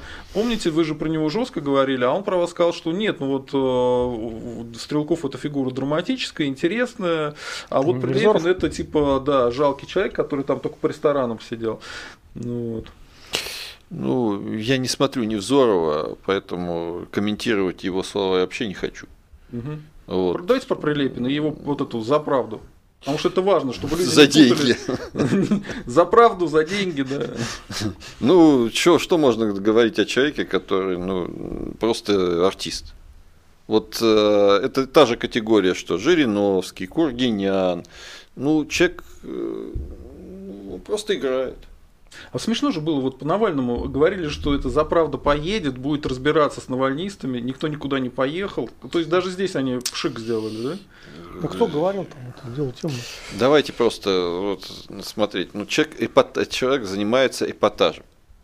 Ну, еще раз повторю, это реинкарнация Кургиняна. Вот Кургинян стареет, ему на смену идет Прилепин. Тем более, что они, в общем-то, выходцы почти из одной и той же среды. Из богемы что Кургинян там рассказывает сказочки о том, что он там типа Донбасс оборонял фактически, то есть спас Донбасс от э, укрооккупантов. Что этот, только калибром поменьше, батальон, которым там роты не насчитывал. Он рассказывает о том, что он оборонял. Ну, человек приехал воевать, когда война кончилась. Ну вот кончилась она уже. И он приехал воевать. Написал э, первое, что я бы сделал, если бы я, допустим, вел против него пиар-компанию, ну, теоретически, да, то есть, ну, разоблачение, да, условно говоря, я бы распространил его книжку с комментариями, которую написал о покойном Захарченко. Где написаны, где, на самом деле, я ее читаю отрывки из нее, целиком, конечно, не читал, я э, не мог понять, он стебется над Захарченком или, или вот реально стебется над читателями. Я подозреваю, что и то, и другое одновременно. Потому что записывать и публиковать рассказ о семи дедушках Героя Советского Союза, я допускаю, что пан Захарченко, подписант Минских соглашений и отдельных, глава отдельных районов, мог в пьяном виде рассказать о семи дедушках Героев Советского Союза о Нагане, который один его прадедушка получил Наган от Врангеля, другой прадедушка получил Маузер от э, Фрунзе с предъявлением Нагана и Маузера, которые были украдены у местных коллекционеров вот за неделю там, или за месяц до этого. С предъявлением. Это нормально. Но записывать это и публиковать замечательно. Что хотел сделать Репин? Посмеяться над Захарченко – или посмеяться над теми, кто это будет читать? Не знаю. Факт тем, что одновременно он писал биографию Захарченко и одновременно был замполитом батальона, который вроде бы где-то что-то оборонял, но сам Прилепин там не появлялся. Имеется в виду на позициях. Самого Прилепина там каждый день в ресторане видели. Где он кушал и немножко выпивал. Или не немножко. Ну, и при этом человек заявляет себя боевым командиром и так далее и тому подобное. Ну, богема. Богема, которую решили, решил на себе построить сначала имидж, потом, хоть опять же, хоть тушкой, хоть чучелком пролезть в политику и получить вожделенное кресло. Он не один такой. Естественно, что в администрации у него есть крыша – иначе бы э, его двинули, то есть его партию э, позволили зарегистрировать, что, поверьте, фактически невозможно, если на это нет ни разрешения, ни прямого даже указания. Естественно, его партию провели где-то в ЗАГС собрание, чтобы она могла избираться напрямую в Госдуму.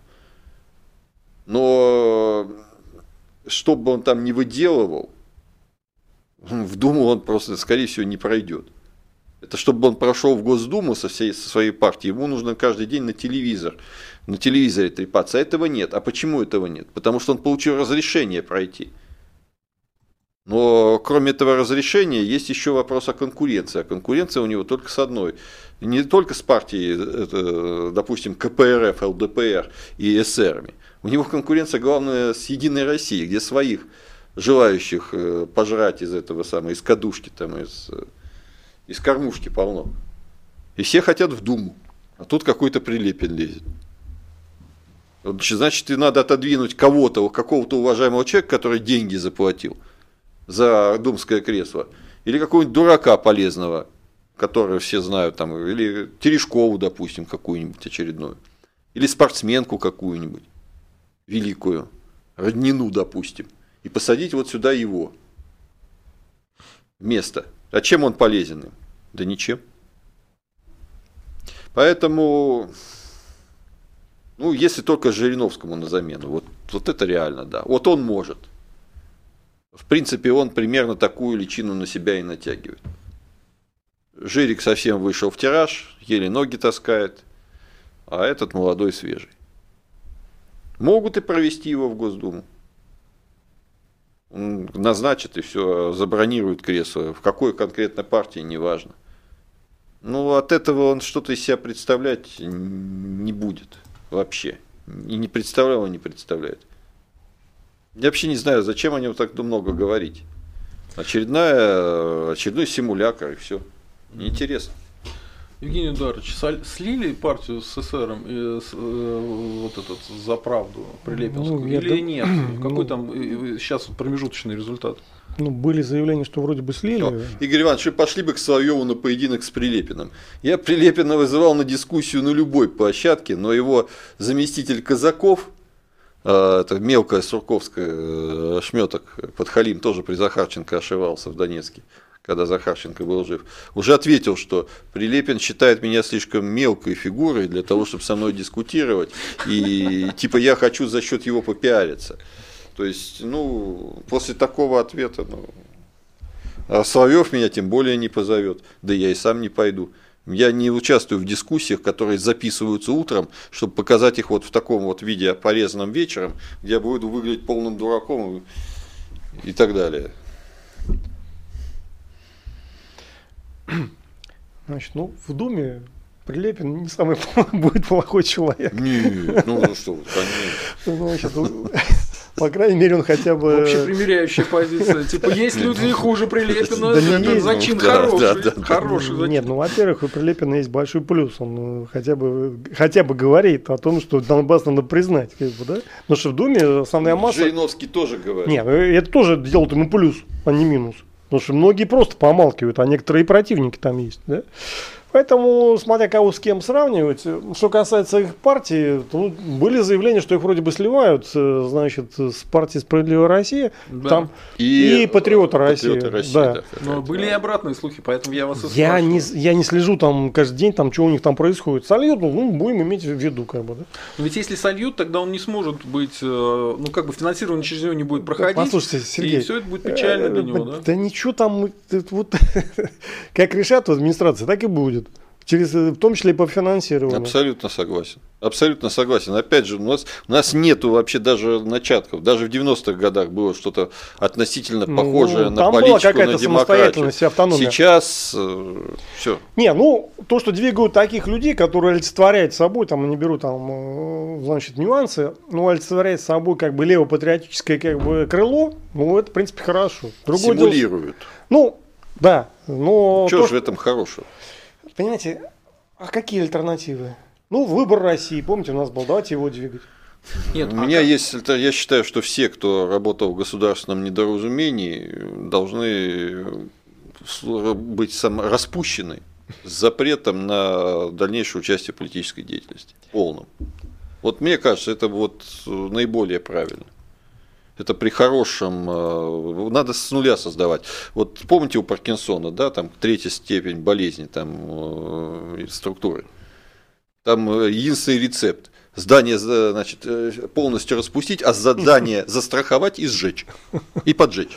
Это единственное. Иначе он даже вплоть до того, что новые люди, придя в это здание, заразятся вот этим духом. Да, значит, когда будет, пройдет время к этим событиям мы обсудим отдельно. А, а как, пока, он, а как пока... он вообще удержался? Потому что Сурков-то в Абхазии прячется. А как Послушай, ну не будем гадать там... Э, удержаться в этой истории? Я же говорю, есть запрос значит, политический, на вот этот вот как бы фланг политический, да? Чтобы кто-то там должен Вам быть. Вам надо, э, фашизмы их есть у меня. Вам надо патриотизма, их есть у меня. Ящичек выдвинули, достали вот такое существо вот это. Оно, оно и радо. А что, кресло, Не, ну... зарплата, льготы и статус. А, была партия геймеров, но она не зашла, как бы. Да? Ну, партия любителей пива была, я да. помню, такая была. Партия пенсионеров была. Калачев там такой был, да. Так как же он без Суркова-то умудрился все равно остаться? Значит, он интересен, что ли, администрации? Ну, а создана структура, почему нет? Там есть люди, а куда их девать, как бы, извините, они нужны, как бы, политически. Вот и думают, куда, как вот их за, завести. Может быть, встроят в Думу, может, не встроят. Нужно, чтобы в той политической реальности, которая на наших глазах сейчас умирает, она, в принципе, умирает. Мы не знаем, когда она помрет, но она умирает. А, власть должна контролировать все страты общества, да. и они должны возлагать свои надежды на тех, на те на тех людей, которых им представит власть, в качестве выразителей их интересов. На которых возложена большая да, важная обязанность. Важная, высокая ответственность. Высокая ответственность, да? Как это Политические космонавты сказано? такие, да? Космонавты на орбиту. Нет, ну это, во-первых, ну как сказать, э, это всех партий касается, и системных, и несистемных, большинства, по крайней мере, подавляющего. Э, и вот такая система у нас, о чем мы говорим, управляемая демократия. Там демократия, как бы она э, настолько уже управляемая, что уже как бы то с трудом просматривается. Ну, она вообще не просматривается будет. Не, ну там есть какие-то элементы, остатки, ну как бы да. Осталась только оболочка. А внутри, как в сказке Салтыкова-Щедрина, все сожрано. Ну что, давайте тогда к основной теме. Народ, э, лайкаем, э, пишем комментарии. Мы идем к основной теме, к возвращению Навального. Давайте э, обсудим это дело. Мне крайне интересно, как вы все это восприняли, потому что, ну, с моей точки зрения, человек проявил мужество, он бросил лично вызов Путину, его отравили, и он возвращается в страну, где его отравили, и где, ну, издеваются, честно говоря, по поводу нету ни дела не заведено. Навального самого обвиняли, что он сам себя отравил отравил. Про Навального говорят, что он, значит, ЦРУшник. И вот он возвращается в такую страну, и его арестовывают э, и сажают в матросскую тишину. Поэтому мне крайне интересно узнать ваши вот ощущения. Вы вообще поверили сразу, что он действительно это сделает, вернется и так далее? Я должен ну, признаться, что я э, я не знаю, как еще раз насчет мужественного поступка, потому что могли ему сделать предложение, от которого он не мог отказаться. Э, но я ставил на то, что он не приедет. То есть я проводил на своей странице опрос и сам признался, что голосую, что он не... Вернее, нет, я не то, что не приедет. Я-то как раз предсказал, что он приедет. И скоро приедет. А вот то, что он не будет арестован, я за это голосовал. Я не ожидал, что его арестуют. Думал, что все-таки ну, тут, может быть, как раз э, Байденовщина вот это повлияла. То есть э, в Кремле поняли, что какой смысл церемониться, если и так все плохо. Э, ну, а, а кто он, вот кто он на Западе? Он человек с амбициями. Вот это сто процентов, что он человек с амбициями и с большими амбициями. Он видит себя уже давно в качестве будущего главы России. Ну, по крайней мере, Российской Федерации учитывая, что он Донбасс не включает в состав России, то значит у него, наверное, глава РФ. Он реально этого хочет. Наверное, надеется, что сможет.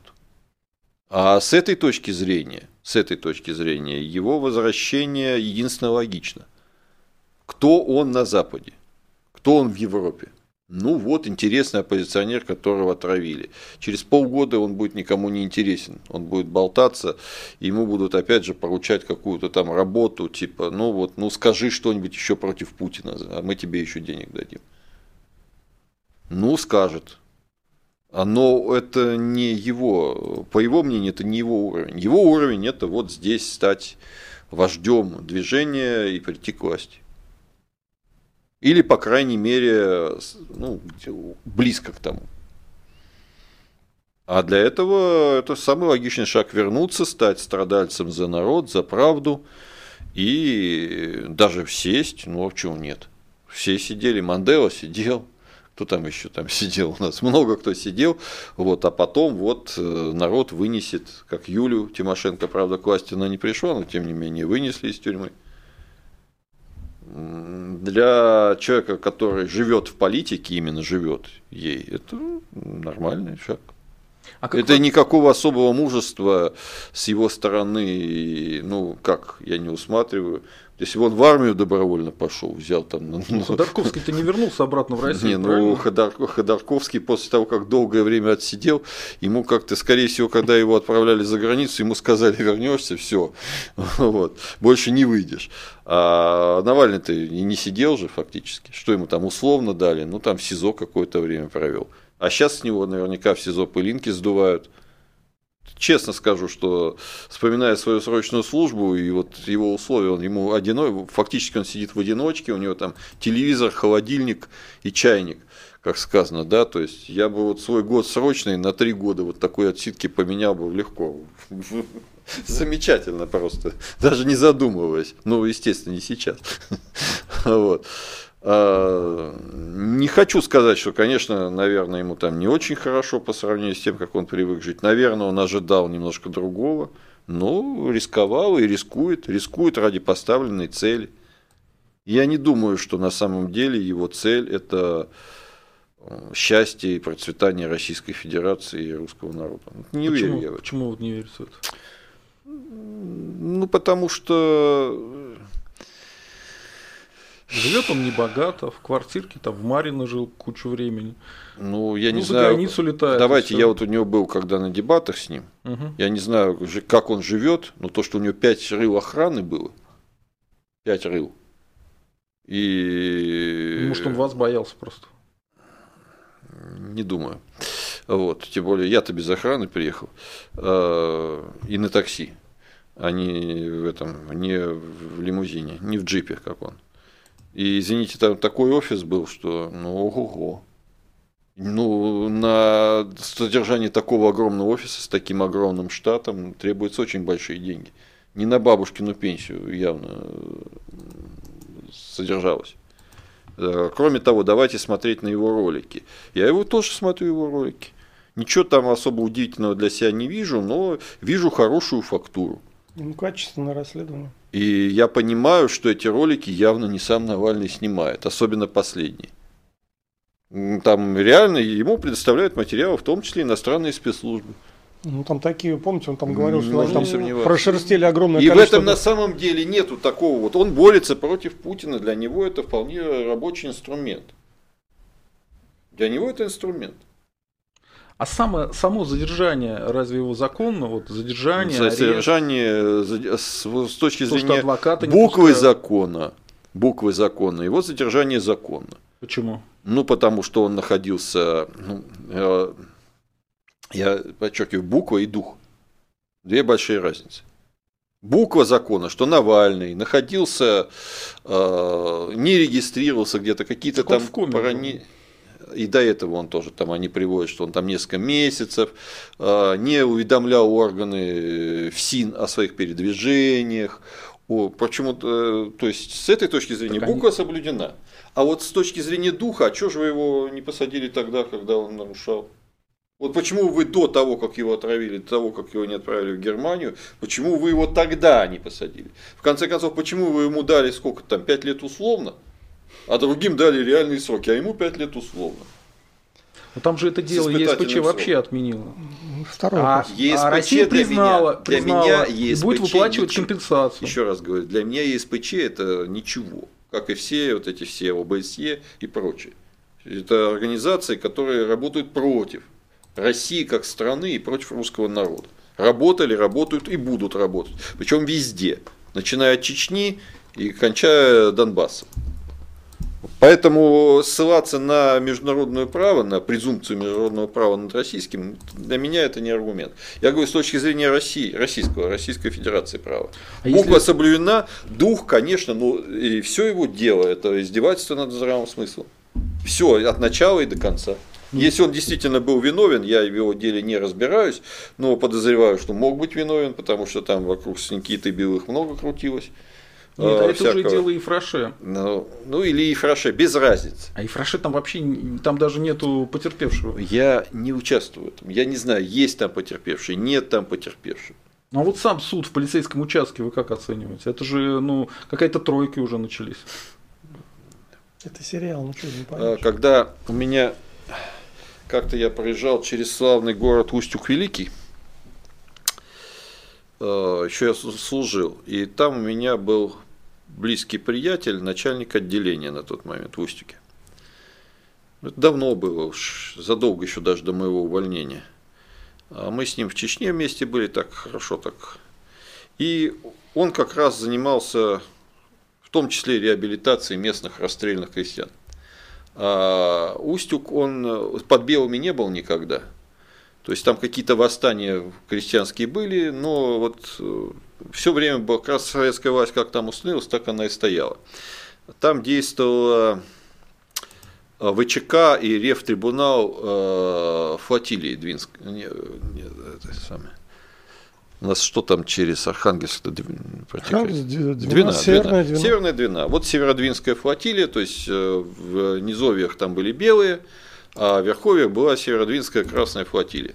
И вот Юрьев трибунал там занимался э, наведением революционной справедливости. Дела, все как положено. Дело, открываешь дело, один листок. Один рассмотрели дело крестьянин такой-то, говорю против советской власти, расстрелять.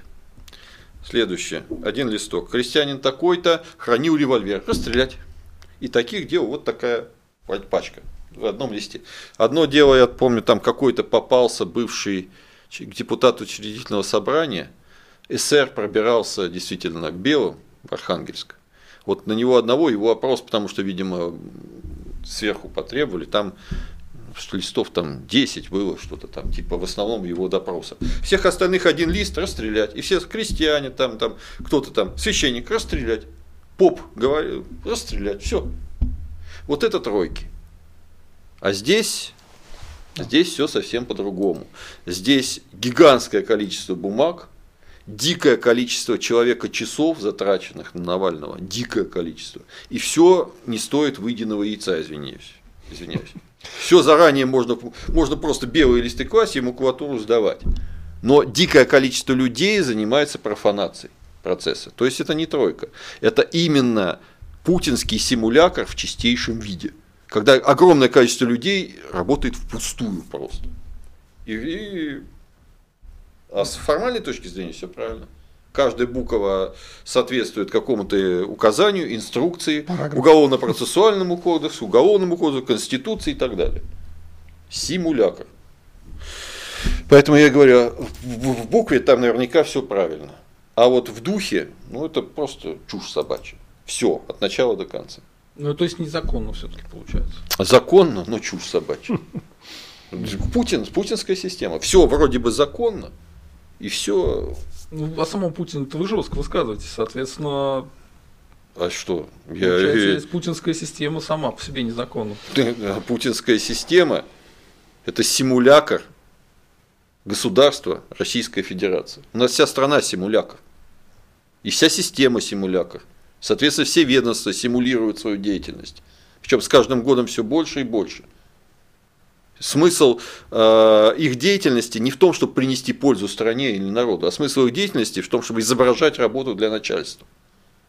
И в данном случае все то же самое. Вот есть политическая воля Навального посадить. Вот посадить приказали. Вот если была бы воля его отпустить, то написали бы точно такое же количество бумаг, чтобы его отпустить. Но что, надо все оформить. Вот так вот э, преклонение перед бумажкой у Владимира Владимировича как советское, какое оно было и осталось. Помните это старое выражение, вот я не знаю, вы слышали его, без бумажки ты букашка, а с бумажкой человек. Иногда грубее звучало. Это советского времени выражение, я его пионером слышал.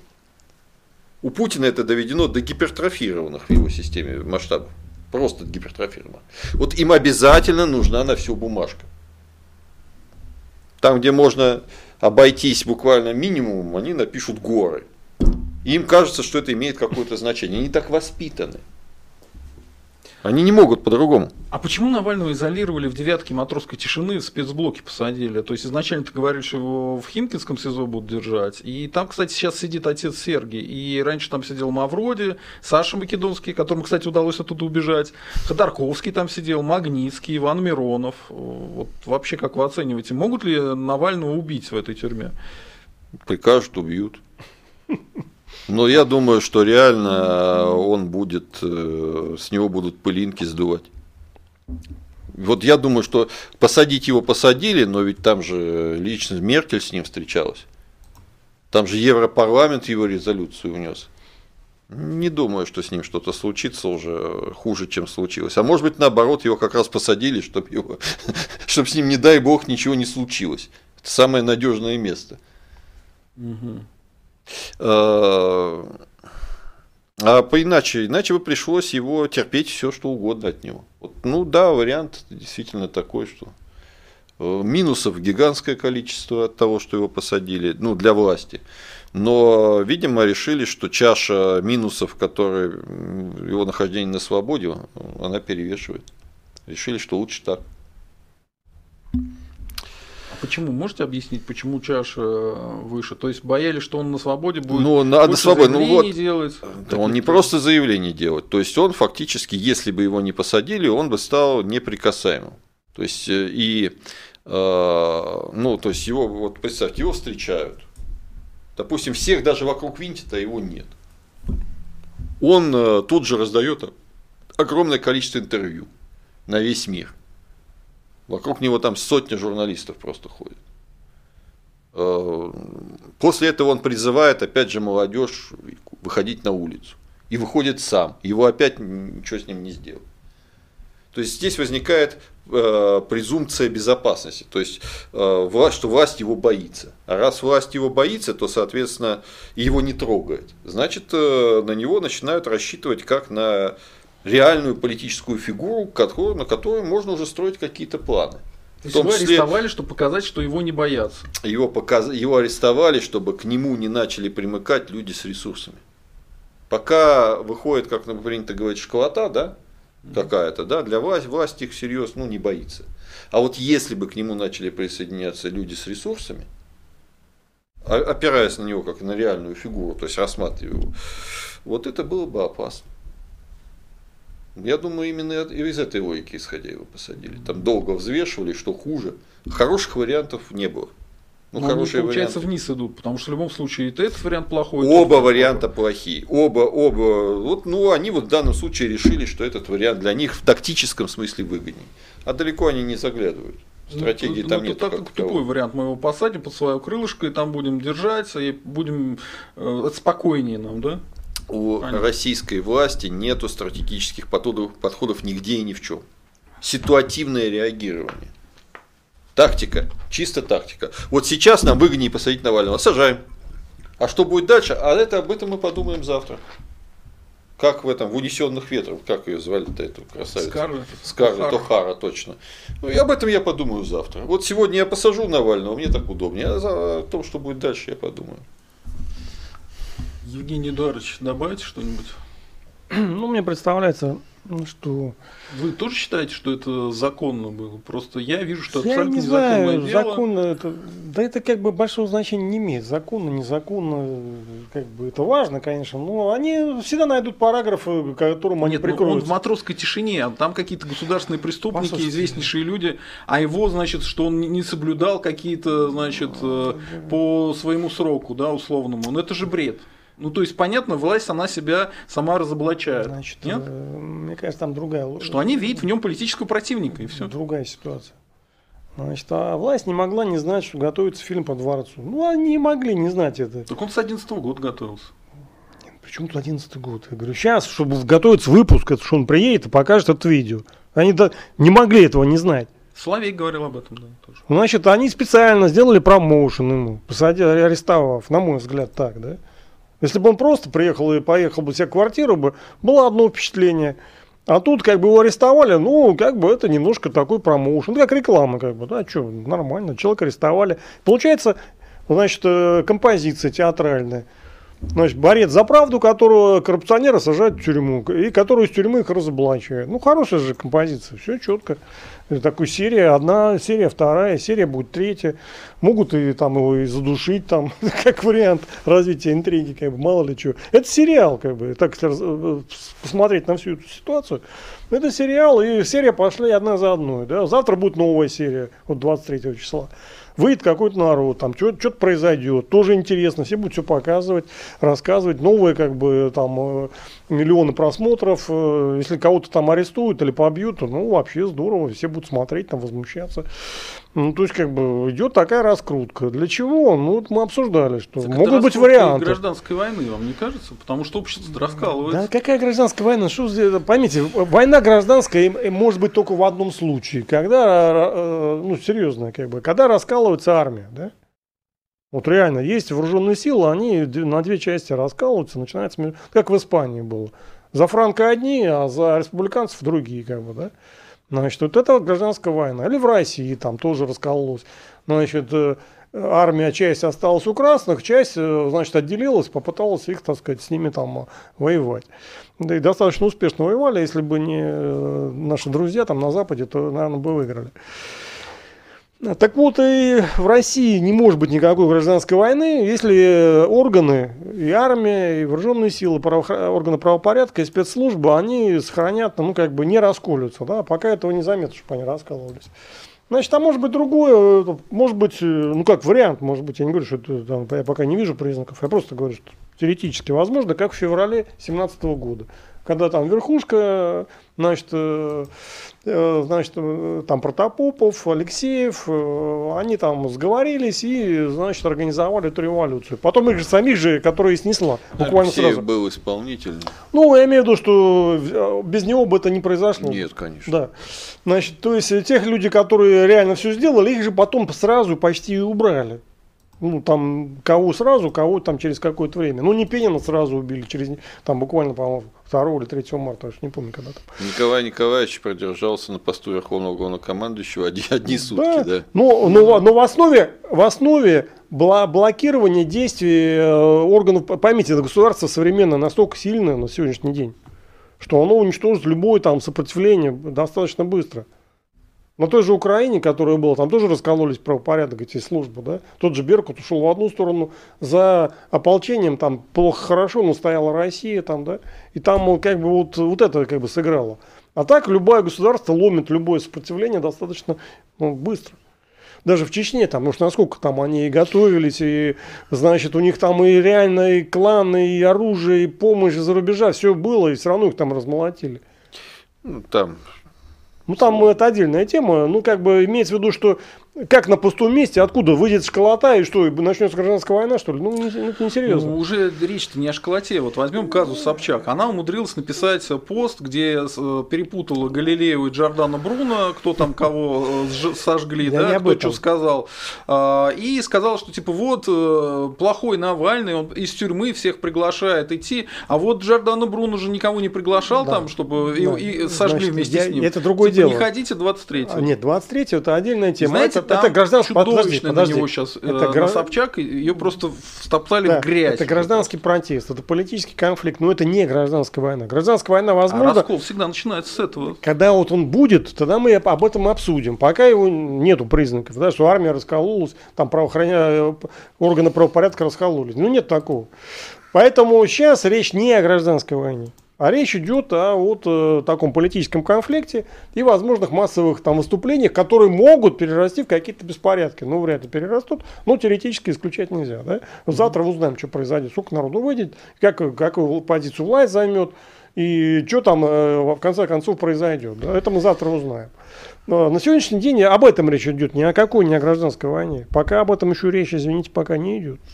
Пока еще даже Цусимы не было с Магденом если возвращаться, как говорится. То есть сначала Сирия, только потом э, час X. Ну, ну да, страна... по одной из моих рабочих схем, то есть э, так и будет. То есть сначала мы должны потерпеть где-то унизительнейшее поражение, а для этого, как говорится, наиболее удобна Сирия, ну Донбасс, второй вариант. Донбасс а, или, ну, можно сразу в трех местах, допустим, Карабах, где там 2000 наших солдат в заложниках, Сирия, где намного больше наших солдат в заложниках, и Донбасс. Конечно, где будет Сусима, а где Мугден, не знаю. Но, в принципе, именно так, э, именно военные поражения, причем совершенно неожиданные в обществе военные поражения, которые были проникнуты до этого, общество было проникнуто шапкозакидательскими настроениями, именно они запустили процесс э, первой русской революции и там гражданской войны версии Лайт, условно говоря, потому что тысячи людей были все-таки убиты с обоих сторон. Ну, там Потом... чудом, чудом удалось это все подавить. Да, да, да, там реально граждан... малая гражданская война была, особенно когда в Москве были бои, как вы там знаете. Тысяч человек погибло в Москве. А, в, половина, вся практически сибирская магистраль бунтовала железнодорожная, и два отряда Ренинкамфа, и второй, не помню, кто был, навстречу ему двигались. Двигались друг, друг навстречу другу фактически с боями через бунтующие запасные части. Ну, да, ну там демобилизация шла, это всегда такой момент тяжелый. Да. И... Ну, да, вот, ну вот внешние поражения. У нас э, надо понимать, что э, Путин в значительной степени сейчас пытается выезжать, он всегда давно уже выезжать за счет э, внешнеполитических побед, вернее, за счет того, как ну, э, пропаганда представляет, вот да, у нас все плохо, но зато мы великие, у нас ракеты о 24 махах, там э, у нас там непобедимые С-400 Триумф, С-500 уже типа на подходе. И вообще нас все дико уважают. Даже вот ковидом привился президент чего-то там. Аргентины, по-моему, как раз, да, и поблагодарил за это вот, э, и создается впечатление, что вот, ну, на самом-то деле, давайте, ребята, понимать, что у всех еще хуже, чем у нас, вот нас все любят, смотрите, вот все нами Нет, ну, восхищаются. Под этим есть и кое-какая реальность. Ну, какая-то есть наверняка. Вообще Россия изначально, страна, даже в своем вогрызке э, в Российской Федерации, вообще-то это великая держава, всегда была. А 30 лет назад это была вообще одна из двух сверхдержав. Ну, мы Но это было 30 лет в назад. уже ищем, кто хуже нас. Да не, не, ну, не, ищем. Но вопрос в том, что создается, находим, не создается декорация великой страны, которую надо поддерживать. Вот когда эта декорация с треском рухнет, когда все поймут, что в общем, под это, за этой декорацией это ничего нету, кроме фасада из гипса. Вот тогда будет э, очень сильный шок у населения, который будет дополнен шоком, ухудшающимся социальным, социально-экономическим. Ну а все дальше по трем ленинским. Он был не глупый человек. Революционная ситуация. Сейчас она зреет, но она еще не созрела. Почему я думаю, что завтра у нас ничего серьезного не будет? Э, ну, кого-то там погоняют, кого-то повинтят, э, где-то что-то произойдет, но революционная ситуация не созрела. В столице все еще относительно сыто. Э, в магазинах э, хлеба хватает, денег пока здесь, именно подчеркиваю, в столице еще пока тоже у людей хватает. Поэтому никакой революции не будет, и тем более не будет гражданской войны. Хотя, конечно, мы не можем исключать на завтра э, неких черных лебедей, да, Евгений Эдуардович? Ну, беспорядков. Вот если, нет, если действительно э, за этим бунтом стоит не только, там, условно говоря, Навальный с группой поддержки, а, допустим, в этом заинтересованы какие-то силы внутри власти и имеют серьезные планы на этот, на завтрашний бунт, тогда могут быть и неожиданности. Ну, Но это... у нас не хватает информации да. для того, чтобы их прогнозировать. Это зависит от состояния трансфера. Да? Если, это, да. все, если он да. уже назрел и все надо От запуск... состояния здоровья, от состояния. Ну, может, быть, может быть, там реально человек уже лежит на койке. Ну, не будем гадать, не как бы, да. Но от этого зависит, да. Могут нажать кнопку и пойдут события. Но объективно пока. Но объективно до этого далеко пока еще. Да. Так, давайте э, поставим восьмую фотографию и поговорим про сам этот ролик про Путина. Смотрите, интересная вещь. Э, я все эти данные про дворец Путина читал еще в 2011 году. Э, мне, по-моему, тоже этот Колесников в ЖЖ их присылал. Э, я смотрел, там документы действительно все реальные. То есть вся эта история, вся эта схема распилов, она была известна еще тогда, в 2011 году. И как раз тогда еще был у власти Медведев. И напомню, что Колесников обращался именно к Медведеву, типа вот смотрите, что происходит, э, это путинские, значит, дела, там, ля-ля-ля тополя, э, возьмите там власть в руки, накажите коррупционеров. Ничего, естественно, тогда не произошло, э, но, видимо, эту информацию посылали и Навальному. И Навальный ее положил под сукно, начал готовиться. И вот когда Навального обвиняют в том, что вот он про всех делал ролики, а про Путина не делал, сейчас уже нельзя сказать. То есть он как в такой компьютерной игре вышел на самого главного босса в конце игры. Следующий момент это только получение им власти, либо попадание его в могилу. Вышел... Одно из двух, да. Либо туда, либо сюда. Поэтому э, само видео ну, мощное, оно производит впечатление. Э, мне интересно, вы его смотрели? Не, не интересно. Дело в том, что информацию тоже о том, об этом дворце я имею очень Там давно. Там интереснее схемы, как они деньги. А это как раз, да. как раз это не интересно. Вообще Почему? не интересно. Это путинский общак. Да, это все ерунда. Послушайте, а ну, вы смотрели? если... Конечно, я могу А рассказать. почему ерунда?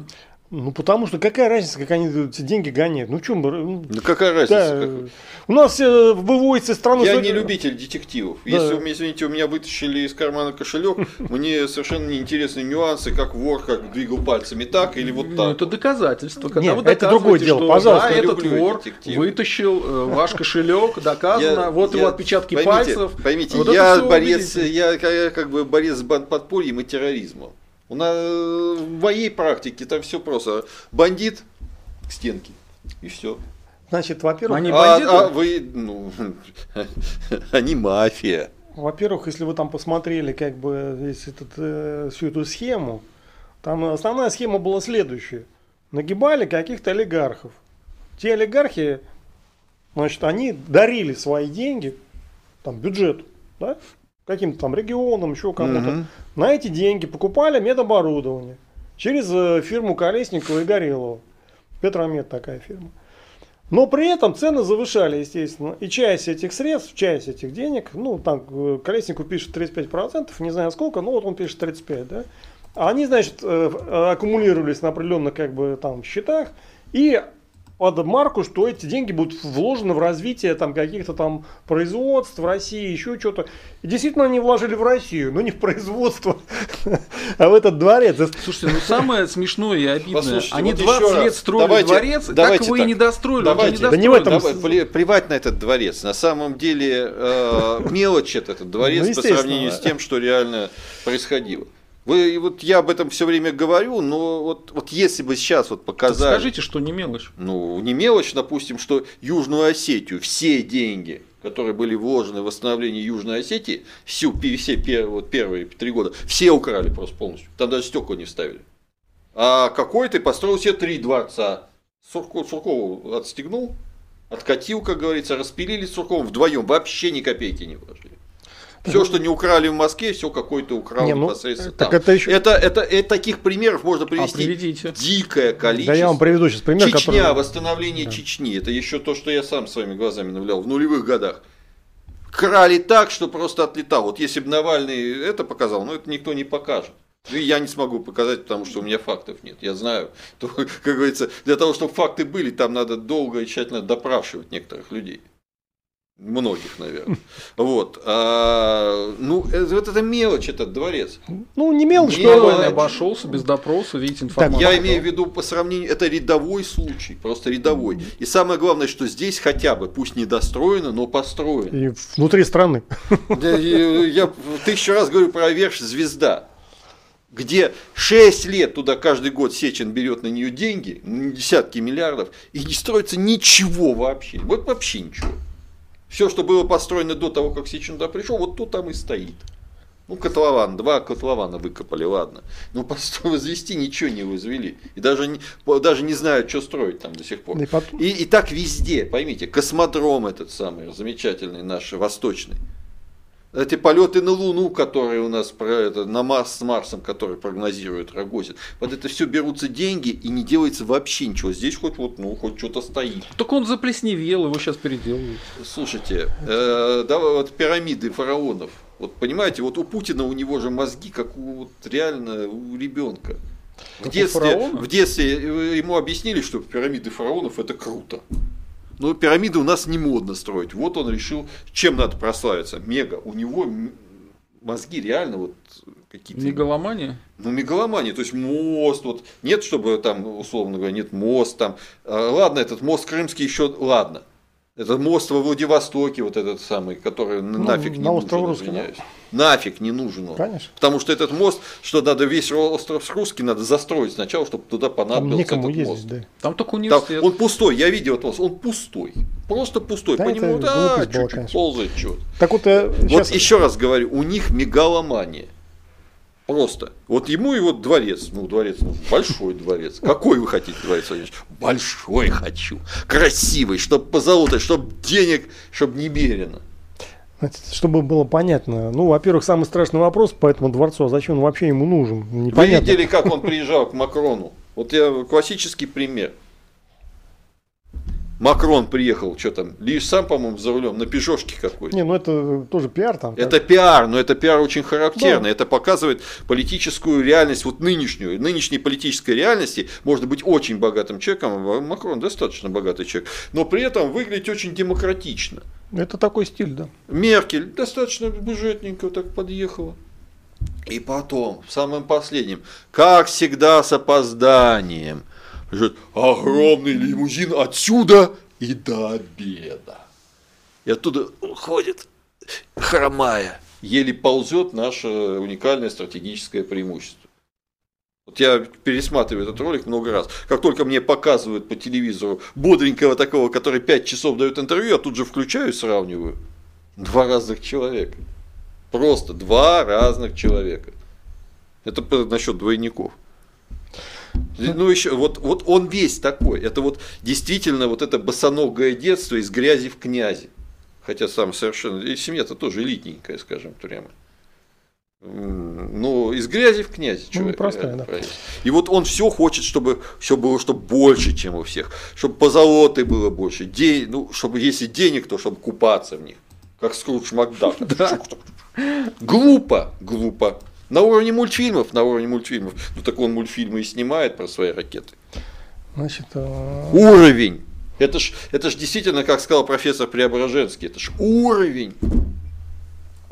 Это Шариков, как его хоть и в КГБ, как говорится, протащили, хоть и в университете типа отучился, но реально это Шариков, самый натуральный. И по происхождению, кстати, тоже. Ну, я не думаю, что он там Шариков, если честно. Он, да, по крайней мере, был раньше ну, вполне. Это современный Шариков, хорошо. Ну хорошо, да. Все, что он, вот все, вот эти все мигалы, все эти машины, все эти дворцы, это Шариков. Чуть-чуть немножко пообтесанный, чуть-чуть. Нет, я достаточно э, там к его способностям отношусь э, серьезно. Шариков тоже был отнюдь не глупый по-своему. Ну, может быть. Кошек кто душил эффективно. Мы не знаем этого точно.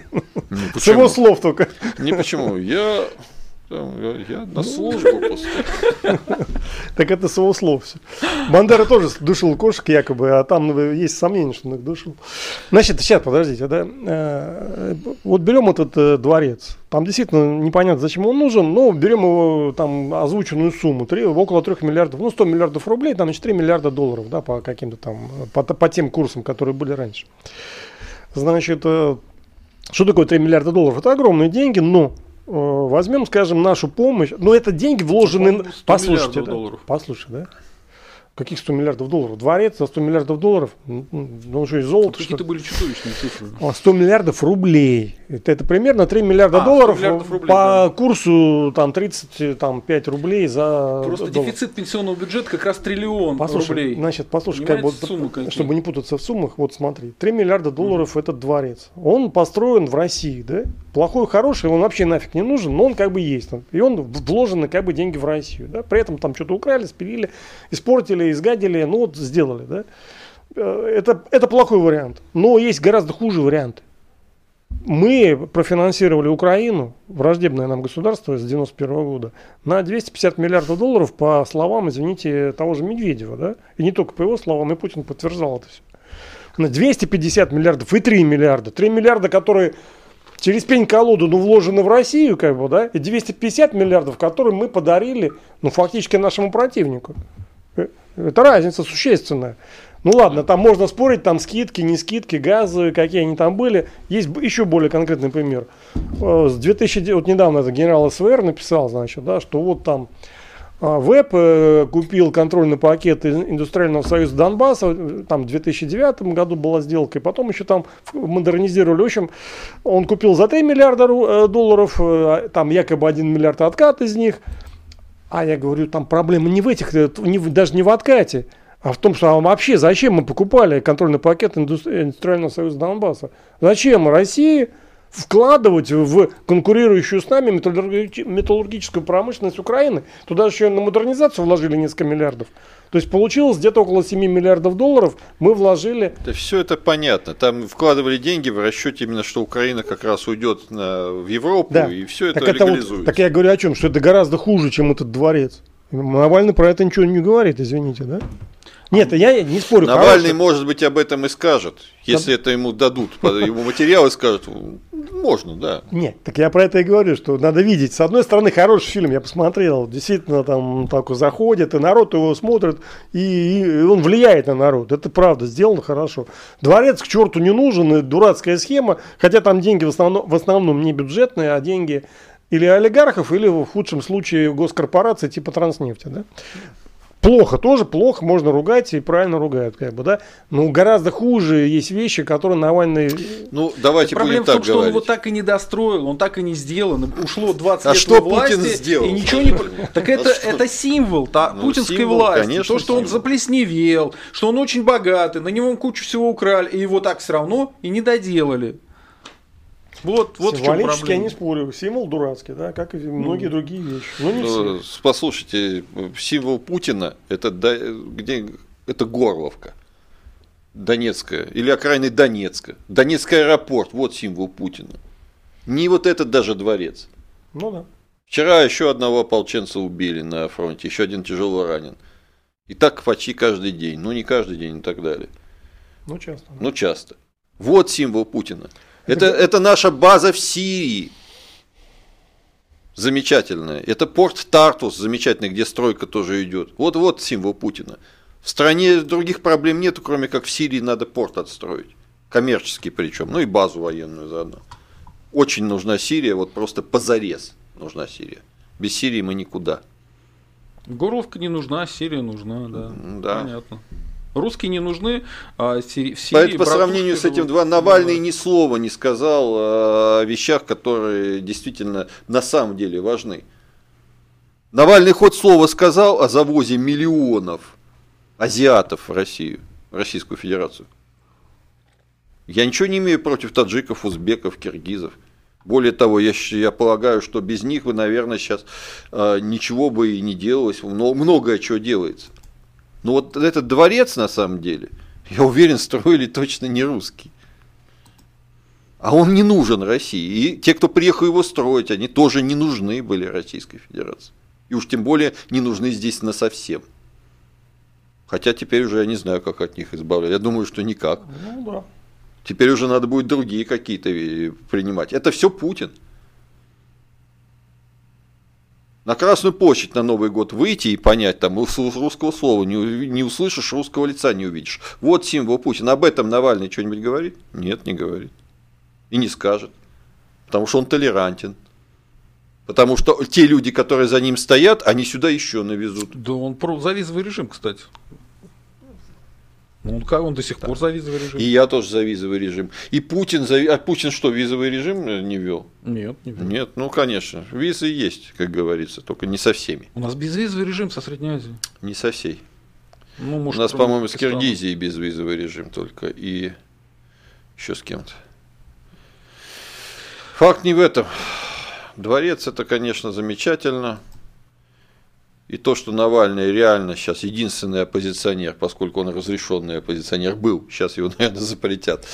Это тоже а факт. Уже не запретишь его, как его? А его все, ну попытаются. Все. Ну, не, все. бесполезно. Это... Он сейчас единственный оппозиционер легальный. Во-первых, у него западная пресса и да. интернет, как бы, и все. До да. свидания, больше ничего не нужно. Ну то же самое видео посмотрело уже больше 55 миллионов да. человек. Да, это, мощно. это понятно, его невозможно что это в основном запретить наши жители, а у нас 144 миллиона всего населения. Не, ну, Украина есть, ну, смотрел. Больше трети посмотрела, и это крайне серьезный фактор. Получается, да что нет, это ну, сильнее уже, чем влияние путинской Не треть, СМИ. но молодежь себя посмотрела. Не, ну многие посмотрели, ну, конечно. вот, э... А самое главное, что Э, это факт, вот то, что он показал этот дворец, значит можно.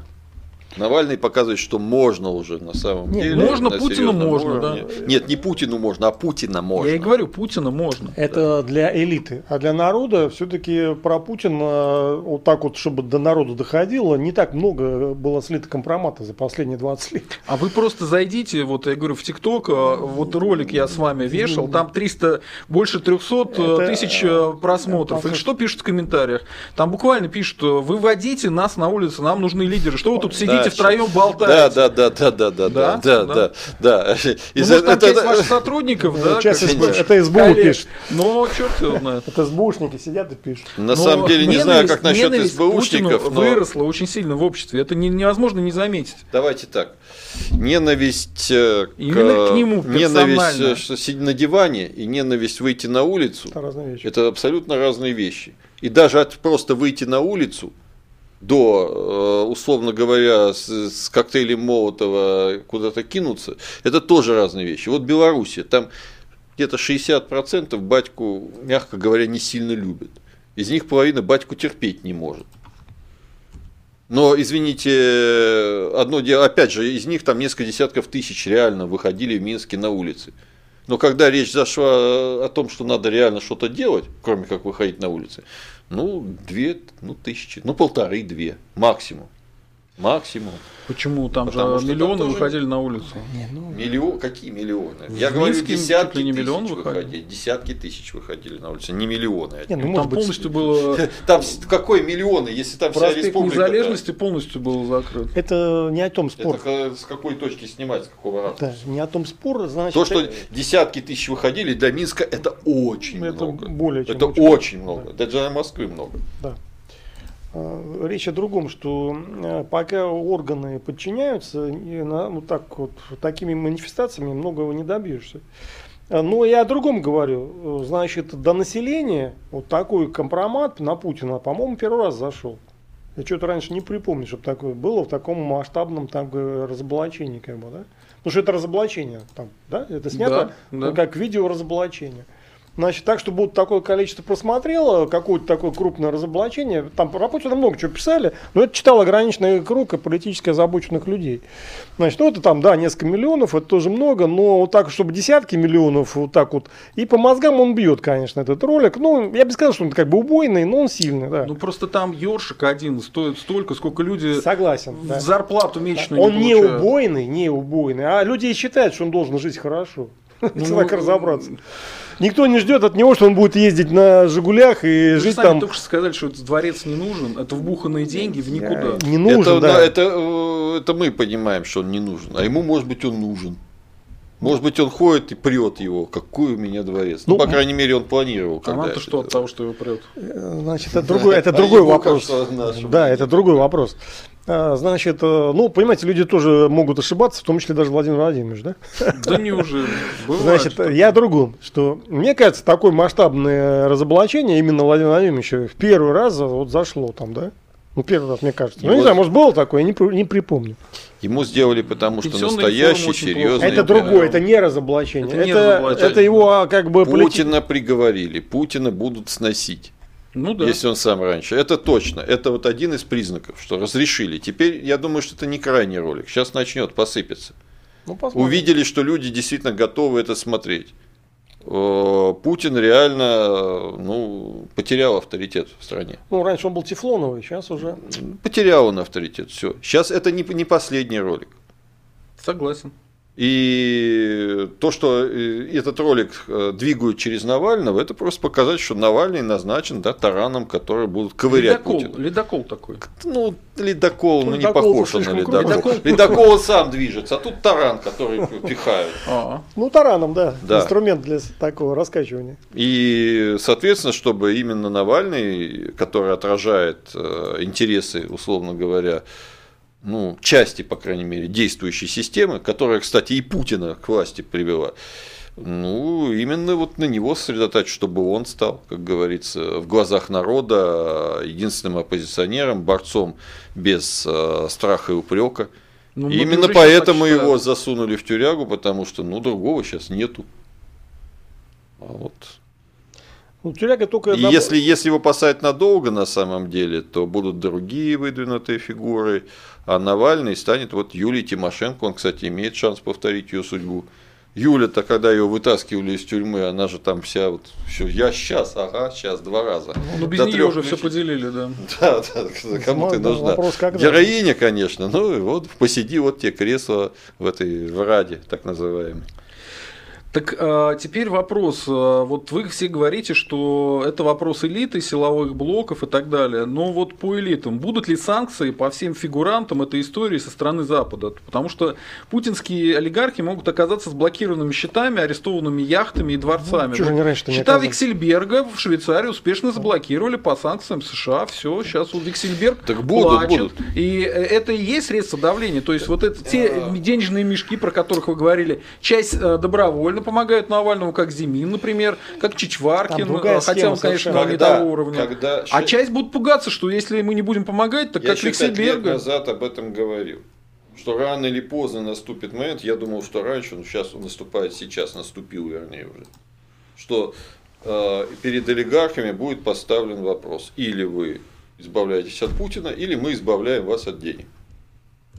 Вот сейчас при Байдене этот вопрос будет поставлен просто ребром. Просто ребром. Без намеков, а прямо. И действительно, скажем так, э, многим придется решать этот вопрос для себя из тех, кто наверху. Там, э, Но есть такие, которым решать нечего, потому что денег у них прорва, их деньги сейчас все обнулят фактически, то есть они будут здесь деньги, а там это будут не деньги ну, им что-то придется делать. И они попытаются под Китай, допустим, кинуться. Ну, Раскол элиты будет 100%. Он, вернее, уже есть. Он просто еще ну, не обозначился четко. Одни будут те, кто на Западе уже стал э, абсолютно неприкасаемым, они пытаются с Китаем договориться. От китайцев лечь. Другие, те, кто рассчитывают договориться с Западом, будут пытаться как-то вот спихнуть тех, кто связан с Китаем.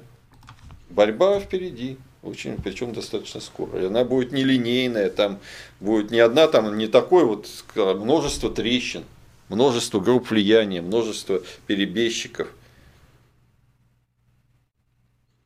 Навальный будет одной из фигур, вокруг которых, может быть, будет построена настоящая серьезная оппозиция, вернее, он будет лицом, которого он будет. Но это не значит, что он сам что-то из себя представляет. На мой взгляд, пустейшая фигура.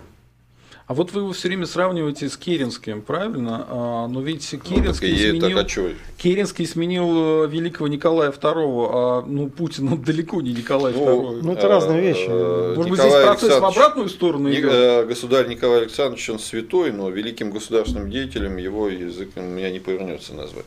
Ну, при нем экономика дико росла. Ну, дико росла экономика, но потом куда все свалилось? Все. Ну, это не по его о, о жизни человека судят, о, о государственном деятеле судят по итогам его деятельности. Там есть объективные В итоге мы все умираем. Тот да. же Сталин в моче лужи умер. Э, Сталин мог умереть э, в чем угодно, но что он после себя оставил, условно говоря? После себя он оставил Голодную победы страну. в войне. А что после себя оставил Николай Александрович? Он выиграл войну. Гражданскую войну. Да, это не он, извините. Тоже не он. Так, Есть история, еще раз, я глубоко почитаю государя, я считаю его очень серьезным государственным угу. деятелем, но есть непреложный факт. Революцию он допустил, и гражданскую именно он. Другой бы на его месте, может быть, и все бы Это не, не факт. Было. Не факт. Я согласен, что не факт. Но есть факт. Многомиллионные потери э, уничтожение фактически старой элиты и приход к власти элиты чужеродной. Если и ментально, и кровно, и идеологически, и религиозно другой элиты. Это факт. А уж как там говорить о том, что он виноват, не он виноват, какие сложились ситуации, я сам могу часами об этом говорить и его оправдывать. Факт есть, что это произошло. Поэтому э, давайте будем, не будем, как говорится, сворачивать на государя, а сворачивать на Керенского. Да, давайте Здесь прямые аналогии. Керенский был адвокатом, не имел ни серьезного состояния ничего, не имел своей собственной команды, зато был тесно связан и принят, постоянно принят во французском, в британском посольстве, был явным оппозиционером, он, по-моему, кто он там у нас был? Он Дашнаков, кстати, защищал, он помогал много, террористам. Он много обещал. Но он еще и масоном был достаточно ну, высокого да. градуса и так далее и тому подобное. В принципе, по всем практически параметрам фигура совпадает э, с фигурой Навального. Э, ну, Единственное, Навальный... что Керенский, наверное, был лучше образован. Но ну, Навальный тогда пози... все были лучше образованы. И поверьте мне, тогдашние жандармы были намного лучше образованы, чем я. Намного причем. Навальный посимпатичнее. Ну, от Керенского тоже, когда он через толпу женщин проходил, там ну, его на, на нитки да. разбирали. То есть, там, я так я там, сейчас... что... Говорить, по крайней мере, он говорил зажигательно, красиво. Там все любили и... поговорить. Да. Ну, просто потеря Путина э, с, с помощью прихода Керенского а, Навального, это не такая уж большая потеря для России, по вашим же словам. Вы то, что тут про Путина говорите, так, как понятно, бы очень жестко. Мы немножко а, в, друг, в другую сторону ушли, смотрите. Нет, я к тому, что а чем это плохо-то? Если что у нас если к нас придет Керенский. Керенский ну, потому что у нас э, чем закончилось правление Керенского кратковременно, вы помните? Развалом страны и гражданской войной. Да, он привел к власти Ленина фактически. Вот фактически, он реально привел, да. специально. Фактически, да. А теперь, ну, просто давайте представим, хорошо. Вот завтра Навальный приходит к власти. Вот завтра Навальный приходит к власти. Он а, приходит как? То есть он с волшебной палочкой к власти придет? И нет, он придет, э, да, какая-то команда у него, наверное, есть вокруг этого есть ФБК. Самая большая а, сейчас, к нему... по сути, политическая партия после Единой России. У ФБК есть во всех регионах России. Ну, знаете, Там людей как море. по три море. Они не самые гениальные, но они есть у него. Море. Ну, это все та же старая наша, как говорится, либеральная интеллигенция. Э, где демшиза, плюс какое-то количество либералов, плюс, э, в принципе, ну да, к нему, наверное, Греф, там, Чубайс, э, они все останутся, потому что они мыслят точно так же, как он. Система никуда не уйдет, но при этом придет Навальный, которого не примет часть системы. Часть системы его вообще не примет. А у этой системы своя клиентура, мощнейшая причем клиентура. А они что, вот так вот готовы будут идти под нож? Причем на под нож-то будет пускать не система, под нож будут пускать только конкретных людей в системе, а их много. Они что, не будут ему сопротивляться, не будут саботировать его действия? Да будут. У него будет госаппарат, который фактически чрезвычайно недееспособен. Вот прямо скажем, недееспособен. И чем более будет э, нарастать кризис, тем больше будет видна его недееспособность, неспособность принимать быстрые решения и их осуществлять. А что с ними Навальный будет делать, вот скажите мне. Вот как он с ними будет работать? Так же, как Керенский уговаривать. Александр Федорович ездил по фронтам, и уговаривал солдат идти в наступление. Солдаты кричали, ура, пойдем. Как только Керенский уезжал, выходил большой говорит, ребята, а нужно оно нам? А не нужно. Появился Корнилов, который начал расстреливать дезертиров и тех, кто бежал с поля боя. Что с ним сделал Александр Федорович Керенский? Посадил. Почему? Потому что Корнилов угрожал молодой э, российской демократии а по сути угрожал его керенского власти, потому что Корнилов не болтал, а делал. И реально дисциплина начала в войсках подниматься и так далее, и так далее, и так далее. Это же контрреволюция.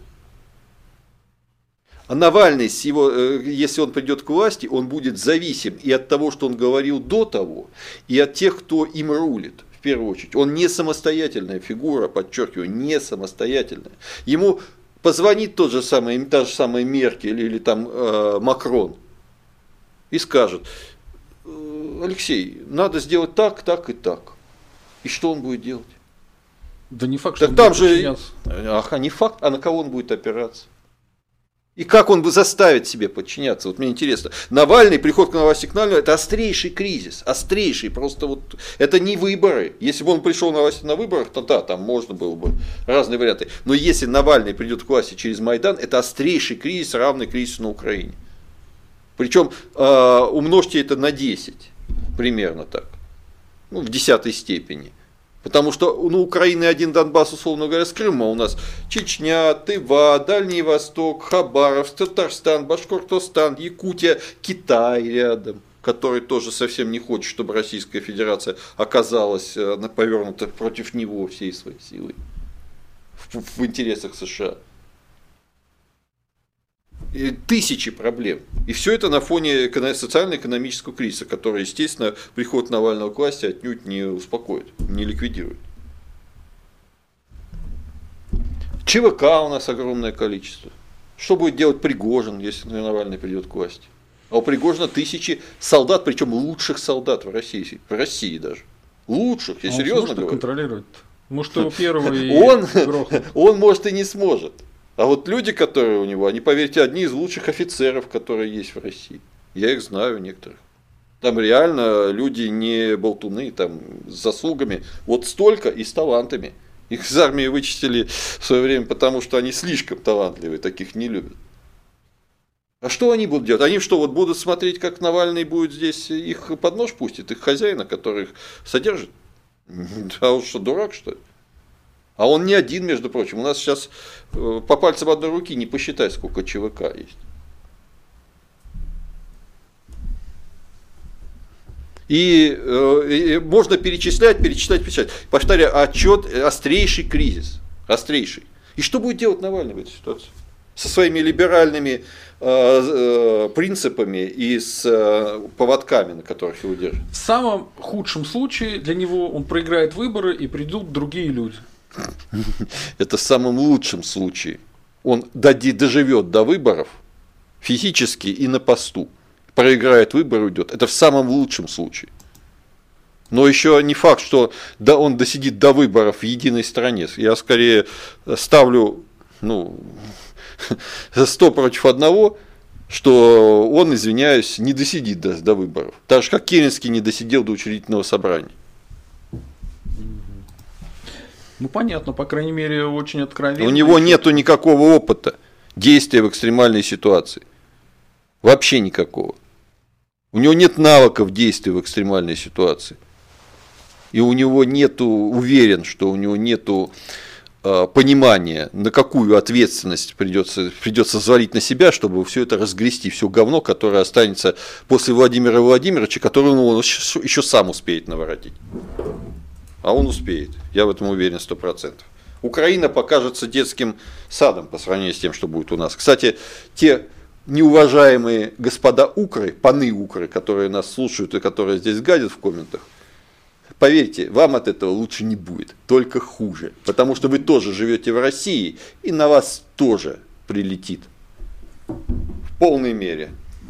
Ну, Вам Путин, еще мало то, что получили. Путин, Путин их и защищает. Поэтому... Ну и Навальный тоже им собирается Донбасс отдать. Путин там Если это... отдаст, конечно. Это как Кстати, а куда девать ополченцев Донбасса будет? Он сажать всех? Навальный. Они что будут, что после того, как их он отдаст Донбасс Украм, они что, так вот будут радоваться за него, да, голосовать там, или, допустим, что они будут делать? Что он будет делать со всеми ветеранами Донбасса, со всеми отпускниками, в том числе с их генералами, что он будет делать? Они тоже его будут на ура принимать? Да, два раза до трех включительно. На приход к Навального к власти это действительно гражданская война. Может быть, серия мало гражданских войн, но это распад страны. Я в этом практически 100% уверен. Это не при том, что мне нравится Путин. Нет. Но мне не нравится э, человек, который придет к власти и будет на поводу у врагу таких же врагов России, которые окружают Путина. У Чубайсов, Грефов и прочих.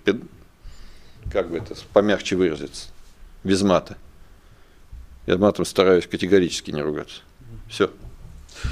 Евгений Эдуардович, ну, у меня бы здесь немножко... У раскола элиты мы начали. Да, вернулся назад э, значит, к вопросу об олигархах. Ну, когда мы говорим, что там вот олигархов там блокируют, американцы могли же миллион раз, если бы они могли их блокировать. Что-то они там сделали, они там долго давили на Швейцарию, на англичан. Там, они несчастного фиртыша не могут из-за Австрии вытащить, как бы, да?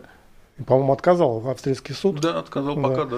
Значит, хотя там уже у них есть как бы какая-то юридическая позиция, они что-то там предъявляют, но а европейцы не сдают. Тинько не отдали, э, не отдали много кого. Да. Ассанжа не отдали. Это о чем говорит? О том, что все эти фиртыши, Тиньковы, Усмановы, э, значит, Абрамовичи, Дерипаски, они все только частично российские олигархи, а частично они фронтмены европейских денег, английских прежде всего.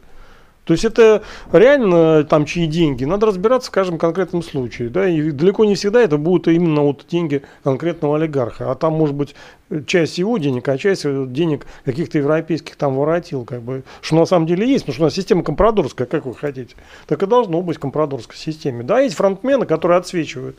А чьи там реально, на, на, на ком что записано, надо разбираться и разбираться. Там, вот когда копнули ЮКОС, там выяснилось, что там черный это вообще кто-то хозяин этого ЮКОСа. Ну, поделили его между американцами и британцами сейчас. Это мы говорим, а реально, что там нас, а вот Навальный хоть бы, э, помните, там, по тоже что-то пытался. Он на там, наезжал, да. Ну, пытался там разбираться в чем-то, и другие пытались, и везде там черт ногу сломит, как бы, да. Значит, ну это как бы конкретика. А глобально понятно, что часть этих олигархов, они просто э, фронтмены там, европейцев. Когда наезжают на них, фактически наезжают на тех же англичан там, или на немцев. Поэтому не так все просто здесь. Иначе бы американцы давно все бы уже там э, раздели бы, разули. А что, в чем проблема? Чего они ждали-то столько лет? Зачем? Они с э, Путиным уже давно там разбираются. Что же не раньше это ничего? Сейчас не будет конфликта между европейцами и Байденом. Байден пообещал, что будет с ними Понимаете, мы же, мы же говорим про что, что как Когда бы... политик что-то обещает. Да, это раз. А второе, мы не знаем точно, что будет делать Байден. И третье, ну там реально их деньги там частично. Что же они говорят? Слушайте, арестуйте наши деньги, так что ли они будут говорить? Ну, я не говорю, что они там все деньги европейские, но часть э, как бы наших олигархов, она только номинальные владельцы. Я не говорю, что полностью там, ну, какой-то там процент, да? Значит, э, если все это копнуть, мы увидим, что система компрадорская, и часть наших активов, которые записаны якобы на нас, на самом деле черт знает на кого записано, да, и во многом, пусть не во всем. Поэтому, когда на них наезжают, ну того же Дерипаска наезжают, фактически наехали на англичан. Ну, они как-то там ну, утрясли этот вопрос. Но англичане же предложили раздел. Я же говорю, они утрясли вопрос. Да. То есть дело не в том, что... Путин вот... вообще сидел, молчал, он ни, ни слова не сказал. Там э, компанию российскую делят Нет, британцы и э, да. американцы. О чем а это, сидит, все, о чем это говорит? Что америка... американцы не могут полностью раздеть этих олигархов, потому что это не совсем эти олигархи. Это частично олигархи, а частично европейцы. Да? Поэтому, наезжая на этих олигархов, они должны будут наехать на европейцев, этого сделать они не могут. Будет то же самое, что с Фирташем. Американцы как бы приходят в суд, им говорят, извините, как бы, да. Мы Австрия, маленькая страна, но вот имеем свое, свое мнение, как бы, да. Значит, пошли к черту, да, и все. Ну, понятно, что американцы, они как слон там давят, и вот в каких-то случаях они добиваются своего. Так в итоге-то расколется элита. Она может расколоться на какую-то проамериканскую часть? Какая элита? У нас ее нет, этой элиты, если так честно сказать. Вот Пригожин ну, один из более-менее дееспособных человек, потому что он как бы, у него бизнес в основном как бы базируется на российских ресурсах, да, и он как бы связан ну, с, с Россией. А все остальные завязаны ну, на, на экспорт, на, на, да не в обществе ненавидит, а в СМИ ненавидит. Значит, ну и потом специфическая фигура, я так не, хочу его обсуждать. Но дело не об этом. А дело в том, что Пригожин, он действительно э, базируется на внутренних русских ресурсах, и он как бы более-менее автономен, как бы, да, у него какой-то свой бизнес, там он как, какими-то своими делами занимается. Основная масса наших олигархов, они не автономны, они встроены в систему экспорта ресурсов из России на Запад. Ну а чем, а на чем они еще там зарабатывают? Газ, нефть, там металл, да, химия. Это что такое? Это все цепочка, логисти... ну, производственно-логистическая цепочка. И они, что без Запада, а без Европы, они ничего не могут себе представить. Поэтому там частично интересы их, частично европейские. И американцы, когда наезжают на эти бизнесы, они наезжают не только на наших, но и на европейцев. Поэтому им сложно вот так вот всех раздеть и сказать, что завтра всех возьмут за горло, ну я бы так не сказал. Кого-то, может, и возьмут, если захотят, там американцы совсем упрутся, конечно, они могут много чего сделать. Но это проблема для них тоже, да, это не просто так, они взяли, придумали и решили, да, иначе бы они давно все это уже сделали, сто раз. Народ, ставим лайки, и идем дальше. Самый ключевой момент, который нужно понять людям, которые нас смотрят. Вот 23 января, уже завтра, а, в 14.00. Вот э, что будет э, там? И вот вы лично ходили на Евромайдан, наблюдали, э, смотрели, что там происходит, изучали обстановку, да? Да. Я помню, вы рассказывали. Вот вы пойдете 23-го на Пушкинскую, Нет, не оценить ситуацию лично, посмотреть, э, будет ли там как бы действительно, есть ли силовики, которые за Навального, есть ли элиты, которые за Навального, и либо вы туда не пойдете. Я Вот не пойду решение. по одной И простой- что вы посоветуете нашим Да. зрителям, добрым Я не людям? пойду по причине того, что разведывательных у меня задач нету. Даже для себя нету. Я и так примерно понимаю ситуацию в Москве. Если в Киеве я многое не понимал, поэтому мне и надо было пойти и посмотреть своими глазами. Здесь, в Москве, я все понимаю и говорю каждый день со многими людьми, зная примерно настроение основной массы населения. И понимаю, что никто сейчас не хочет никаких революций, как бы отрицательно к Путину не относились. В целом отношение большинства москвичей, по крайней мере тех, с кем я общаюсь, ну то есть это немножко это а, вот, людей интеллектуального и я сейчас скажу инженерного труда, поскольку я работаю сейчас в практической организации, которая инженерной работой занимается, а, отрицательное, но никто не собирается и не хочет э, ломать свою жизнь, и да, все понимают, что ни- никто не видит ему альтернатив, нормальной альтернативы, никто. А, поэтому ходить туда для того, чтобы посмотреть на то, как будут драться молодежь э, с полицией, мне не интересно. Еще под раздачу самому попадать это глупо. Ну, я, в общем-то, в этом отношении не трус и не боюсь, но неинтересно абсолютно просто так получить А по смысл, башке да, или попасть э, в участок просто потому, что проходил мимо. Э, Что посоветую? Ну, я не считаю, что те силы, которые представляет Навальный, принесут Российской Федерации что-то лучше, чем уже ей принес Путин. Я считаю, что они принесут хуже. И просто побунтовать против Путина я не вижу никакого смысла, потому что это в данном случае пойдет только на пользу Навальному и те силы, тем силам, которые за ним стоят. Есть оценка Соловья, что если выйдет достаточно много людей, хотя бы там э, больше 10-50 тысяч, то Навального могут отпустить под домашний арест. Мне по барабану, честно говоря, сидит Навальный или не сидит.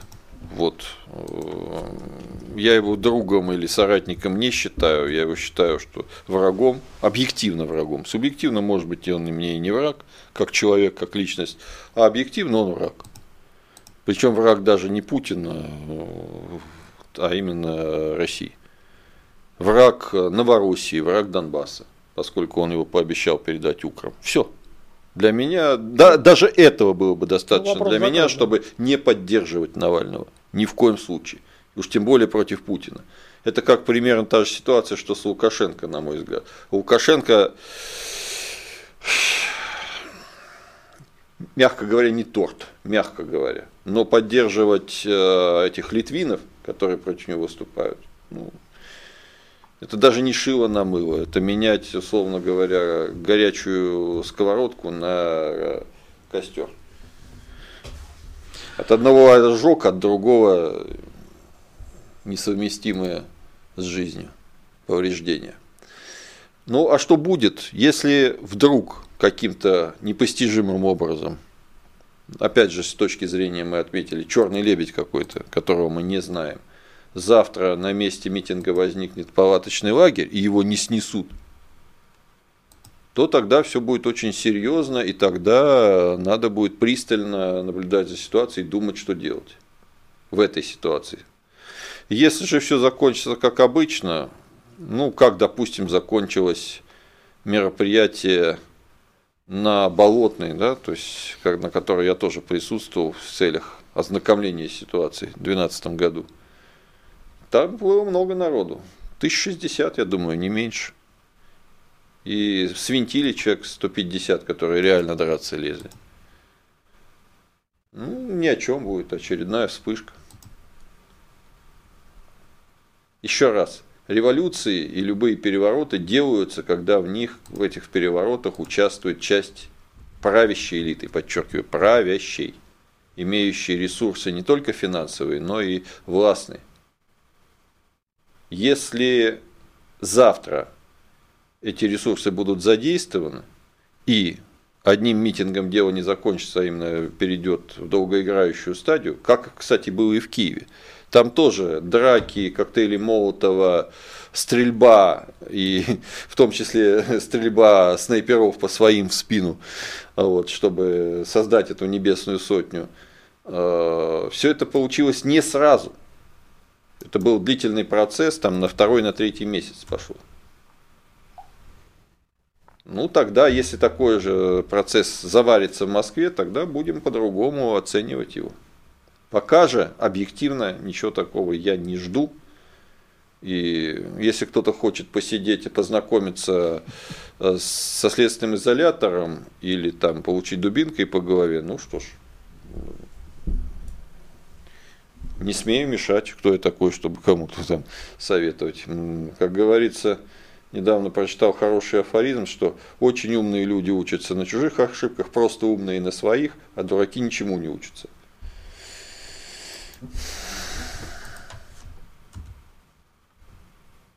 Игорь Иванович, намекайте, что надо идти в чиновники, менты, ФСБ, чтобы бороться за народное счастье, русские интересы, а иначе никак.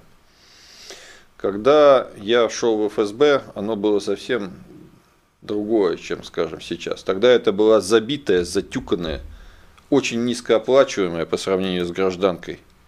И достаточно еще хорошо укомплектованная умными и патриотичными людьми организация. Теперь все не так. Это достаточно богатая, привилегированная и полностью встроенная в нынешнюю вертикаль власти организация. Поэтому ничего подобного я никому не призываю. Хотя тем сотрудникам ФСБ, МВД и вооруженных сил, которые, скрипя зубами, но честно исполняют свои обязанности, пытаясь принести какую-то пользу, я советую всеми силами держаться за свои позиции, потому что если не вы, то никто. И если вдруг обернется ситуация таким образом, что от вас будет что-то зависеть, а вас не будет на этих местах, а на этих местах будут воры, бандиты, взяточники и проходимцы, то это будет очень плохо. Я, если я в свое время тоже зубами старался держаться, но где-то допустил ошибки и не сдержался. И, в общем-то, а так я старался терпеть. Евгений вопрос? 23-го э, что будете? Посоветуете людям делать? Ну, я, конечно, не могу советовать идти на запрещенные акции. Я понимаю там чувство протеста. Там, Мы не можем к этому призывать, да? Ну, призывать не можем, да. И так вот, если объективно. Я понимаю чувство протеста, конечно, там многие возмущены таким вот отношением к Навальному, там не, не вдаваясь в детали там юридические. Значит, э, я же говорю, человек разоблачает как бы какие-то там э, плохие вещи, как бы, да, э, за народ, и его за это там сажают в кутузку. Ну, естественно, люди как бы многие возмущаются. Это, в принципе, понятно. И можно даже в какой-то степени разделить. Ну, там надо разбираться с юридической частью, с прочей.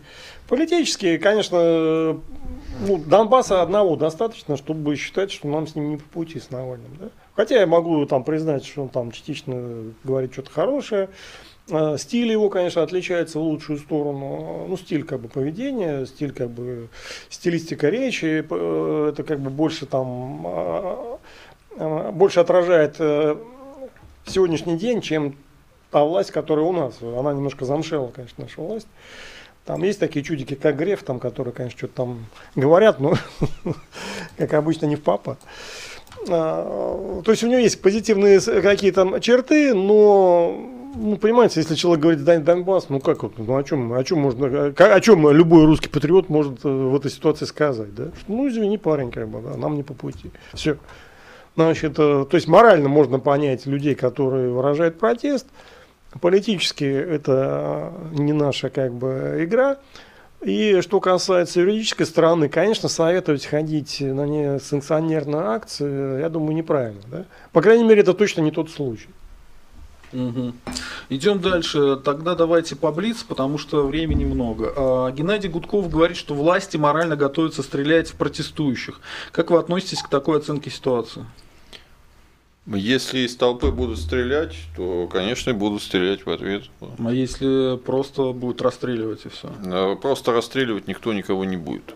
А смысл расстреливать? А, ну, если их придет слишком много. Ну, а что слишком много? Побунтуют и поедут на метро по домам. Вопрос в том, подчеркиваю, для того, чтобы э, применялись спецсредства, там же маньяков вот в МВД не служат в основном. Ну, не попадаются, конечно, и в ФСБ, и в МВД, но это редчайшие случаи. В основном это люди, которые, во-первых, дисциплинированы, которые без приказа никто стрелять не будет. Во-вторых, чтобы отдать приказ, тот, кто отдает приказ, он, как правило, повыше и соображает что-нибудь. Угу. И понимает, что если он сейчас даст команду стрелять, без приказа, опять же, сверху, то за это с него могут очень серьезно спросить. И так до самого верха. Это же система. А э, приказ на открытие огня, условно говоря, будет дан только в том случае, если толпа начнет реально штурмовать, допустим, что-то. Причем штурмовать не просто так, а штурмовать с применением каких-то серьезных средств хотя бы тех же самых коктейлей Молотова начнет кидаться в полицию. Тогда, может быть, все возможно. Так во всем мире стреляют. Сначала резиновыми пулями, во Франции, в самой демократической, совершенно свободно стреляют. В Соединенных Штатах боевыми стреляют по населению. И ничего, и от этого страна не перестает быть демократической. Сила противодействия – это равна в какой-то степени ответ на силу действия. Если завтра дело дойдет до стрельбы, ну это будет. Ну это плохой серьезно. признак. Это будет очень серьезно. Но я, честно говоря, не думаю, что э, завтра кто-то будет готов стрелять. Для того, чтобы началась стрельба, нужно сначала очень долго подогревать конфликт. Конечно. Очень долго. А что ж тогда в Минске, делать? В Минске, извиняюсь, тогда стрельбы и не дошло, хотя там реально вот э, для Минска это была огромная толпа. Ну, страсти кипели. Но конечно. до стрельбы так и не дошло. Там были отдельные отморозки, которые готовились стрелять, но белорусская КГБ их вовремя э, сумела взять к ногтю. А что же вы тогда предлагаете? Как бы сидеть ждать дальше э, удобного случая? Я, я давно уже предлагаю срочно создавать третью силу людей, которым не нравится Путин. Не то, что не нравится, это не то слово. Которые понимают, куда ведет Путин. Путин рано или поздно придет страну к краху. Он уже ее фактически привел. Если завтра к власти не придет Навальный, то придет, послезавтра придет кто-то другой типа Навального. Если не будет создана та сила, которая будет, с одной стороны, оппозиционно Путину, с другой стороны, она не будет э, стремиться поставить, повторить эксперимент 90-х годов по уничтожению РСФСР, РФ, так же, как был уничтожен СССР. Навальный – это вариант СССР 2.0, развал СССР 2.0. Вот кто такой Навальный. Нам это не нужно, русским людям. Совсем не нужно. Если кому-то это нужно, вот вперед с Навальным. Если кто-то мечтает о русском национальном государстве без нефти и газа, э, без ресурсов, без нифига, кстати, с таджиками и узбеками, которых здесь больше всего, ну вперед за Навальным. Я об этом не мечтаю. Поэтому я и говорю о том, что необходимо создавать третью силу. Вопрос в том, что ресурсов для этого нет. Элиты в элитах, условно говоря, которые могли бы поддержать, там э, эта идея не приживается, потому что у большинства бабло на Западе. И это оттуда они зависят. Еще тысяча но. Почему это до сих пор не возникло? А объективно это необходимо, субъективно не получается. Вот о чем я говорю. А отвлекаться на негодные объекты, помогать Навальному э, уничтожить остатки России, ну, кто хочет, пусть попробует. Кто хочет бунта ради бунта, вперед. Знаете, политический процесс в России жестко контролируется. Не надо думать, что здесь там все самодеятельность кругом идет. Так стрелять будут, нет, по-вашему? Ну, я думаю, завтра вряд ли. То есть я не, как бы не вижу такого сценария. Объективно не должно. Ну, если, если вдруг, если вдруг, вдруг там что-то там по трансферу власти все уже настолько назрело, что надо что-то срочно делать, то могут быть варианты. Но вообще, в принципе, из объективной ситуации такого быть не может. Значит, если вот брать саму ситуацию политическую. А, я не беру вот эту как бы трансферную составляющую, потому что мы не знаем, как она развивается. Слушайте, народ не за Навального, а против козлов. Ну, на Украине то же самое было. Вот один к одному. Там тоже большинству не нравился ни Яценюк, ни Турчинов. А в результате чего? Там за русский язык. Да мы все говорим на русском языке. Да, мы, да, на, да, да. мы на этой мове вообще ее не используем. Это мне говорили участники Майдана. Ну и что там, как там? В школах запретили русский язык вообще преподавать, да? Победили? Против козлов, да? Одного козла свергли, я говорю про этого Януковича. Других получили. Лучше? Ну вот у нас также будет. Вперед! За одного козла против другого. Давайте, только без меня, пожалуйста. Вот очень важный момент. По вашей оценке, выдаст ли вас Навальный, если придет к власти в Гаагу или на Украину? Что? Выдаст ли вас Навальный, если придет 100%. к власти в Гаагу или на Украину? Попытается, по крайней мере. Сто процентов. А, допустим, Путина. В смысле? Ну, Путин, он может выдать в Гаагу или там? Если Навальный придет к власти, то значит Путина уже нет. И либо он в таком состоянии, что... Можно не выдавать. Да, либо он уже в Китае.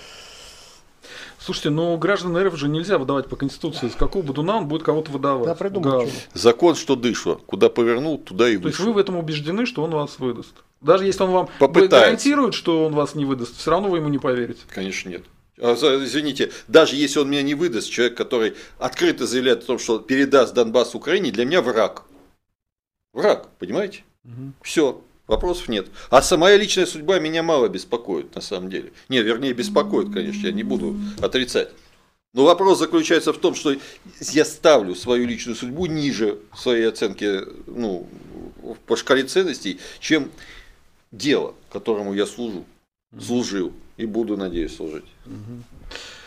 Так, э, хорошо, выборы в Госдуму 2021, это больше к вам вопрос. Насколько эта тема актуальна для русских националистов?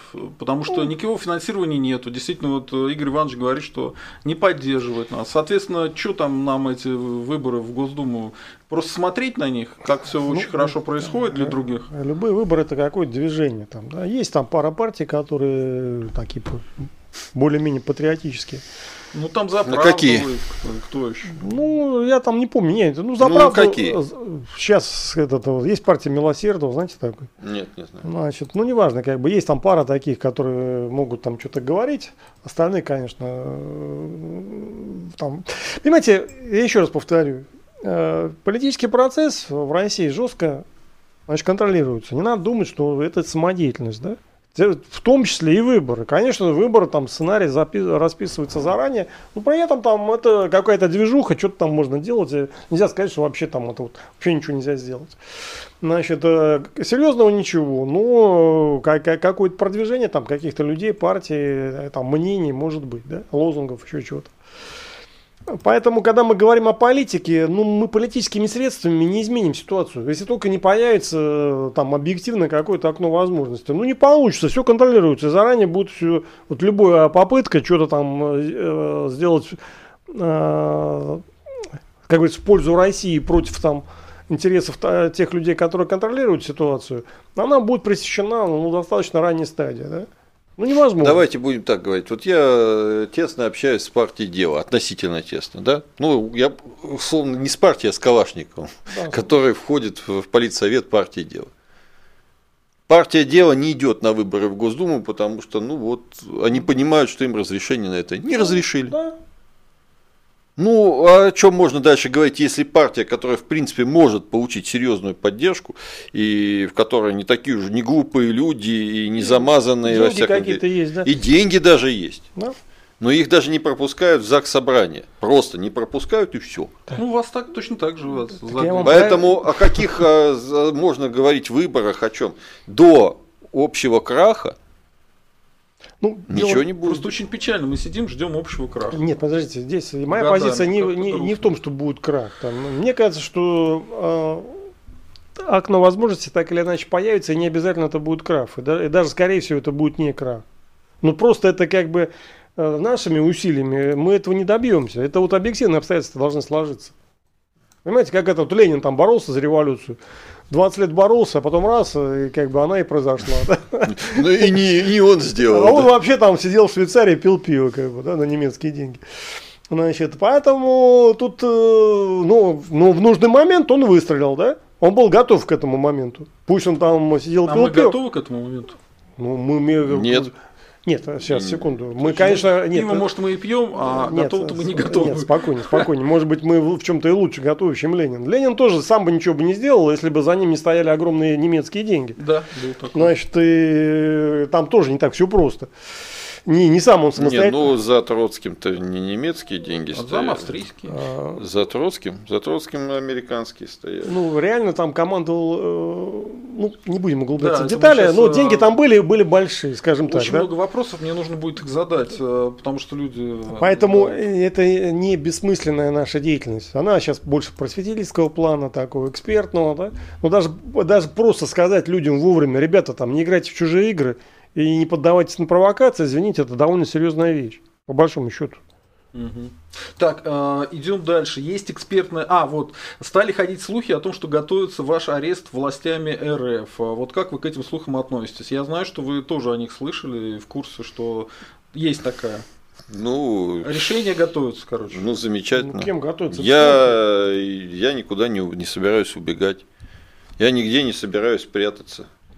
Мне, ну, э, как говорится, судьба какая. Какой смысл мне прятаться и убегать? Куда? В отличие от Навального, я даже за границу сбежать не смогу. По одной простой причине, меня там тут посадят. Ну, мне деваться-то на самом деле некуда. В партизаны уходить смешно. Я буду пользоваться возможностью говорить вплоть до того момента, пока вот этого вот у меня не отнимут.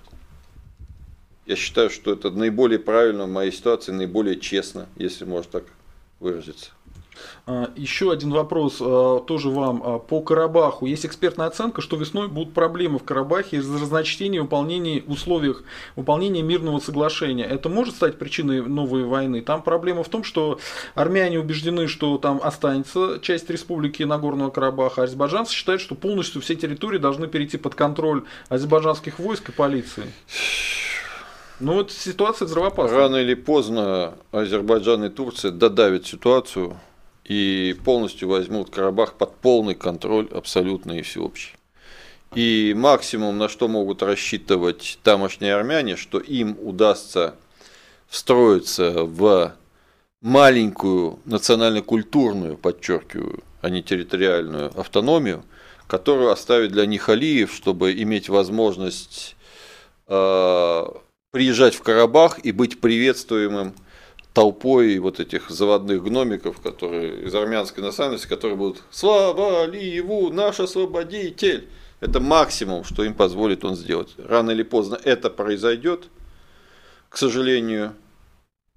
Я в данном случае не, я не являюсь, как говорится, симпатизантом никого в этом конфликте, но Алиев, пойдя, как говорится, в сателлиты к Эрдогану, он превратился во врага, ну, как говорится, армяне теоретически могли бы быть союзниками, теоретически, но не сейчас, не в данной политической реальности. Так, а, идем по вопросам и будем заканчивать. У нас а, есть несколько вопросов, которые прислали. Так, а, Забайкальский историк прислал 100 рублей. Спасибо, оплатил комиссию. Игорь Селович, можно ли считать вашу встречу с Иваном Мироновым оттепелью во взаимных отношениях с Мироновыми? Благодаря а, БС Миронову и вашим дебатам у Бощенко я впервые узнал вашу позицию, принял ее и стою на ней как гражданин и преподаватель. И знакомы ли вы с лекциями Владимира Махнача? Очень много вопросов. Э, Махнача мне сбрасывали, но не смотрел. Невозможно смотреть все, что мне сбрасывают. На самом деле, вот реально, если читать все, что мне присылают, то можно с ума сойти. И сутками надо сидеть, но невозможно. А, Может быть, что-то какие-то смотрел, но вот так не задержалось. А Что касается Ивана Миронова, то на самом конфликт деле был беседа да. была, беседа, ну нет, ну он, он был грамотно интервьюировал, то есть он реально выводил меня на эмоции, ему даже на какой-то момент это удалось сделать. Вот, э, в принципе, А, расстались мы достаточно нормально, то есть, ну, не тепло, там, без объятий и поцелуев, но, в принципе, нормально. Но а, мне крайне не понравилась некорректная подача ролика. Я, что я называю некорректным? Вот в таком виде он меня изобразил. Это, извините, ну, это, да. это просто некрасиво. То есть, э, если ты хочешь разбить противника в дискуссии, разбей. Ты можешь даже жестко говорить. Он жестко со мной разговаривал, я ему достаточно жестко отвечал. Э, зритель имеет право оценить позицию каждого и решить, но потом, чтобы в ролике выставлять заставку, где ты такой красивый, а твой противник похож на полумного дурака – ну, не совсем так, но... А, да, не, это так. Ну, ну не лучшая так. фотография. А, не, э, соответственно, после этого он дал еще свой, значит, соответственно, комментарий к этому. Я посмотрел его, где он четко подтвердил свою заукраинскую позицию.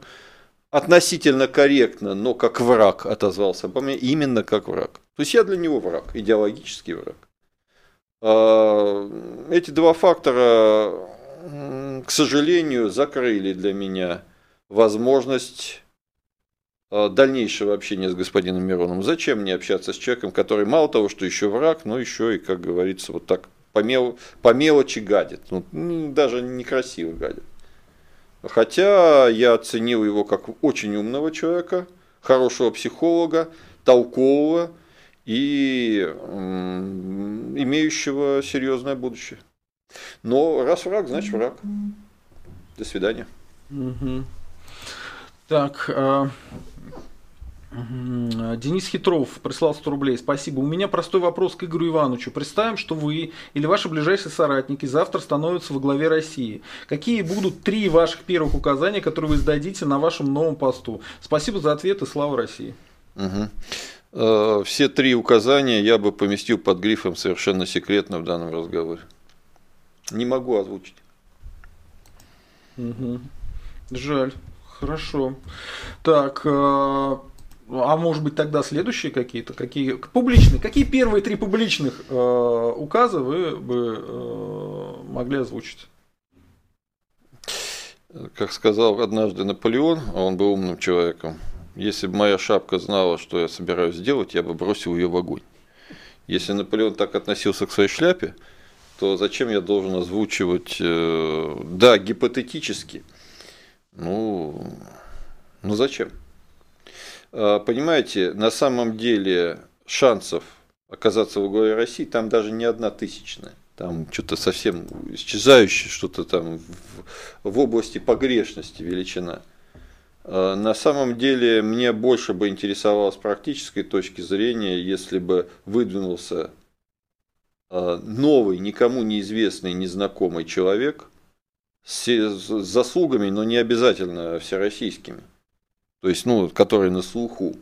А, с менее а, проблемной биографией, а, не, не однозначно военной, допустим, потому что ну, военные плохо руководят страной, даже такие, как даже спецслужбисты.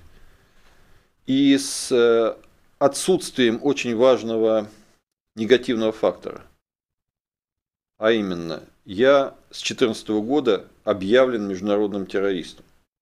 И хотя значительную часть преступлений, основное преступление, которое меня меняют, я не совершал, тем не менее во всем мире я признан международным террористом.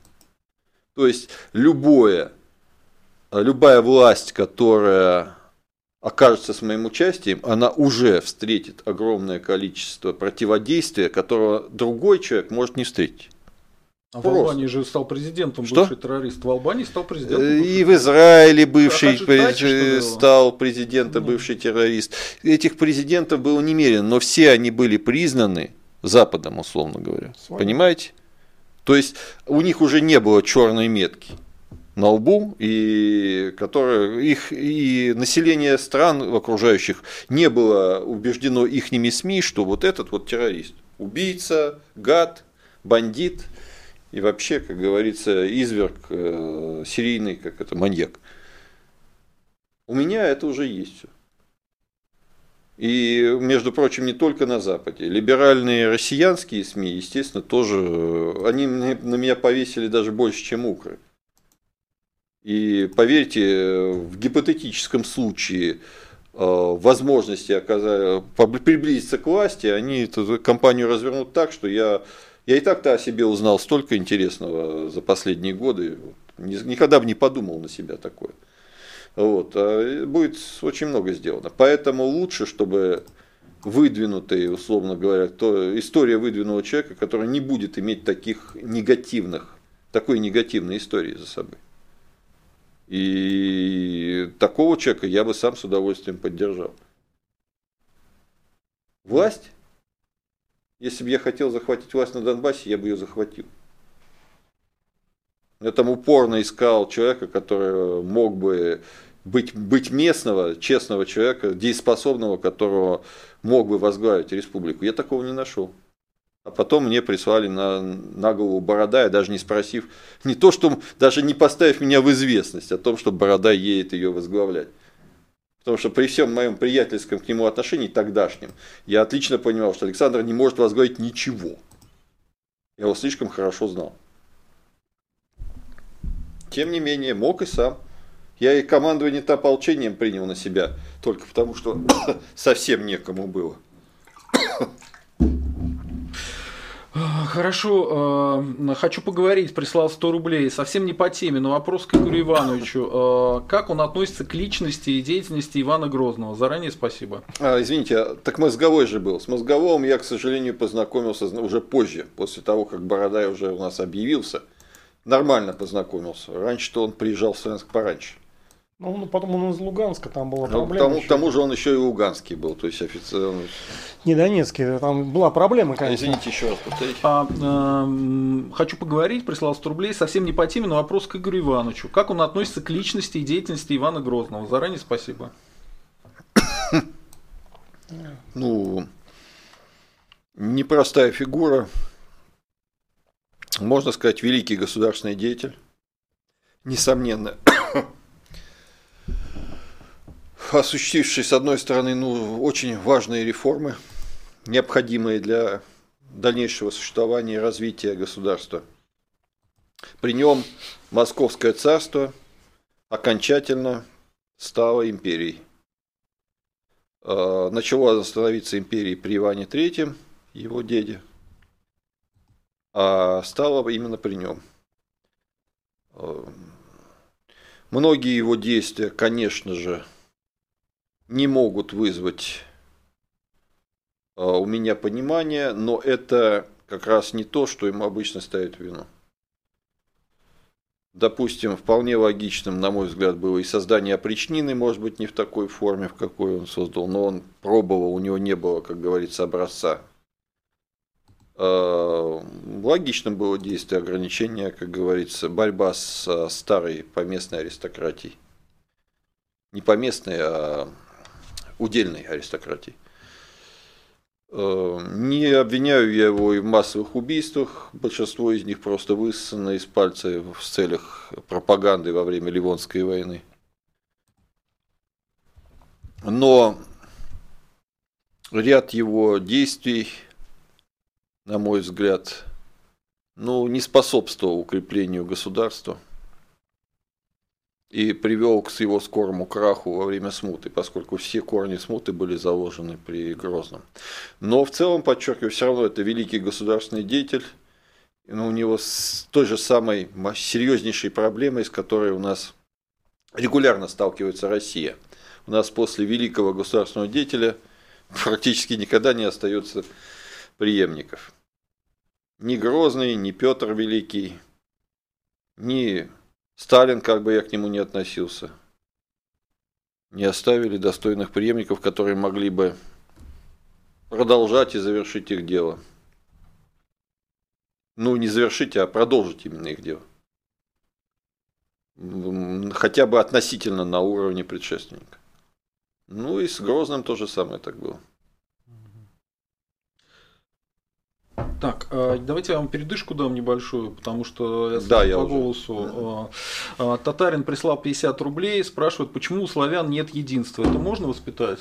Евгений Эдуардович, это вообще такая расхожая идеологическая клише, что славяне не едины. Ну, а ну, еще эти... с, мар... с нормандской теорией. Так, и немцы не едины. И немцы не едины, да. Ну, да, это франки, это же были не германское ну, племя. и англы, собственно, да. с саксами тоже. Оттуда. Ну, извините, там э, англичане, французы, немцы воевали между собой там уже гораздо больше, чем славяне между собой. Ну, они немножко раньше, как говорится. Ну, сорганизовались, да, да и в государственном имеется в виду формате. Но реально это романы, германо-романская языковая группа. Ну, вообще, с, с, глав... с глав глобальной, да, с глобальной точки зрения даже славяне входят в число европейцев. Если посмотреть сверху, например, на Китай и на Европу, то в принципе примерно одно и то же в плане там в Китае такая же мешанина, просто мы их считаем единым народом. Точно так же с точки зрения... Это, кстати, слабость Китая, на чем их можно сломать? Это надо еще много работать над этим. С точки, с точки зрения... Коммунистическую партию сломал, они развалились. С точки сразу. зрения китайца, европейца, в принципе, тоже один народ. Понимаете? То есть э, славяне, ну, во-первых, они, они разные. Есть западные, есть, э, значит, ну, восточных нету, это там придумали советская власть, придумала. Есть южные славяне, э, ну, есть русские, как бы, да. Ну, не то, что они между собой там особо воевали, а кто там воевал там? Ну, русские с поляками какое-то время воевали, а потом был вечный мир сто лет, да? Ну, сто лет то вечный мир, это извините, сто лет. Да. Это не так, так мало. В Европе так сто лет. Да, папа, сидели, да по сто лет там э, французы с немцами как-то не особо там э, мирно жили. Поэтому нельзя сказать, что даже с поляками, которые наиболее такие воинственные, мы там как-то особо воевали. Ну, с поляками у нас проблема, что они хотели стать империей, ну, претендовали, да. но не получилось. Ну, в принципе, русские... Ну, и литовское государство а тоже получается... претендовало. Ну, там но... а, разные славяне да, нет, ну, как, да, не было Хотя там... литовское государство было в основном из русских русских. Да не было никакого там литовского государства, все это там... там на русском э, языке дело производства. Да, да, да, это была часть Речи Посполитой. У них и письменности не было да. своей. А командовали там поляки. Ну, это отдельное русское княжество, которое Значит, вот... Э, э, и поляки самые близкие для русских. Литовской элиты. Ну, для русских, в большом смысле украинцев, белорусов, русские, самые близкие к нам это поляки. Ну, ну ген... по сути, по а сути... генетически мы идентичные. Мы да. вот у Клесова брали интервью. Да, Он и говорит, по языку поляки, русские, белорусы, украинцы, это совершенно одно да. и то же. И по... В принципе, да. Ну, они другая... Другая вера да. другая вера, другая Они были, есть да, как бы большое, много исторических данных, что изначально они были также православными, потом вот этот э, был у них орден Базилиан, который постепенно их переводил э, в Мазовии, потом Западная Беларусь, ну, Галиция. Я читал этого самого у Скрынникова, что в XII веке, еще в XII веке русские князья, до монгольского нашествия, русские князья с польскими без переводчиков общались, да. на одном языке. Так, так если дать нам возможность, мы и сейчас будем поляков прекрасно Значит, понимать. я когда-то даже немножко учил польский, потому что ну, я... Тогда был один язык. Ну, да. да, значит, так вот, даже в XIX веке, даже ну, в начале 20-го, когда была русская Польша, да, там, кстати, вот этот язык в русской Польше, польский, сильно отличался от языка австрийской Польши. И когда объединилась Польша, то специально взяли за базовый язык вот этот э, краковский а как там бы много немецких диалект. Да, да, да, да. То же самое с белорусским да. языком. Так вот, что интересно было там в России. В России начали, ну не программу, а были попытки, и они как бы даже имели определенный успех – Э, писать польские э, кириллицы. кириллицы, писать, да, издавать книжки на кириллице польские, да? Так они удобнее. Да, и тогда для русского, для нет, понятно, для русского книжки, изданные на польском, но на кириллице, они, в общем, ну, были вот на тот момент весьма понятны. Да. да, даже сейчас я спокойно, когда в Беларуси жил, читал польскую литературу, слышал, что говорят поляки, я их очень быстро начал понимать, вообще без проблем. Так, а, идем дальше. А, вопрос такой прислал Денис Козырев, 200 рублей, вопрос Стрелкову. Вы бы отыграли назад свою роль истории с Донбассом? Во-первых, это, ну, естественно, глупый вопрос. Во-вторых, я ни о чем не жалею. А, в смысле того, что мной было сделано на Донбассе. А единственное, что, может быть, я что-то не доделал. Ну, где-то смолодушничал, где-то ошибся. В целом, не считаю свои действия ошибкой ни в Крыму, ни на Донбассе. Жалею только, что не удалось пойти дальше. И жалею, что за спиной оказалось такое говно. Хотя я не оценивал его высоко, мягко говоря, ни лично, ни со всей командой. Но я надеялся, что у них хватит хотя бы ума понять, что на обратной дороге нет. К сожалению, еще раз подчеркну, к сожалению, я ошибся в этом. Понять, что сделан необратимый шаг, что надо идти вперед, чтобы не утонуть в болоте, они оказались неспособны. Бабло перевесило. Вообще богатство и гедонизм вообще очень плохо влияют на умственные способности людей. Сейчас, ну, там, э, там немножко народ не понял. Базилиане, действительно, это не униаты, это как бы это католики, которые превращали православных через униатство в католиков. Mm. То есть шел механизм. Сначала православных ну, делали униатом, потом из униатов делали католиками. Почему сохранилось униатство? Потому что часть Польши забрали австрийцы. А австрийцам было невыгодно делать из э, православных этих э, украинцев э, католиков, потому что там была польская шляхта, они бы там тем самым... Ну, противостояние, да. да. То есть немцы, австрийские немцы, они решили, ну, к черту усиливать поляков через вот это католичество, и они тормознули процесс на стадии униатства. И получилось, что как бы вроде поляки есть, католики, ну а униаты это не католики. Uh-huh. И э, на этом э, немцы вот эти австрийские и сыграли как бы, да. А так базиляне это были, это был механизм по превращению православных через униатство в католиков. Хочу поговорить, прислал 100 рублей. Э, недавно нашел а, отрывок интервью Путина Соловьеву. Там уникальный сказал, что он попросил Януковича не применять армию на Майдане за день до переворота, а самого Путина якобы попросили об этом американцы. Как считают эксперты, Путин сказал правду? И если да, почему он тогда доверчив? Давайте сначала вы, а потом вы, чтобы вы отдохнули. Ну, почему? Вполне мог сказать правду. И раз вот Янукович не применил эту армию, ну, наверное, там, э, как бы, возможно, этот вариант вполне возможно, что его там многие просили, в том числе Владимир Владимирович, почему нет? Э, ну, то есть Майдан э, помог сделать тоже Путин. Он Украинцы, то, молитесь не, на Путина. Не то чтобы помог, но как бы он не помешал ему. Там много Значит, нюансов.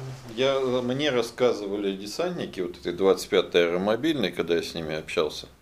По-моему, когда второй раз они приезжали, хотели у меня, типа, верните нам, пожалуйста, ваши, наши шесть бронетранспортеров. Нам почетности нужны.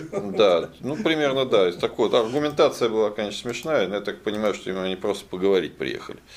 Э, интересно им было.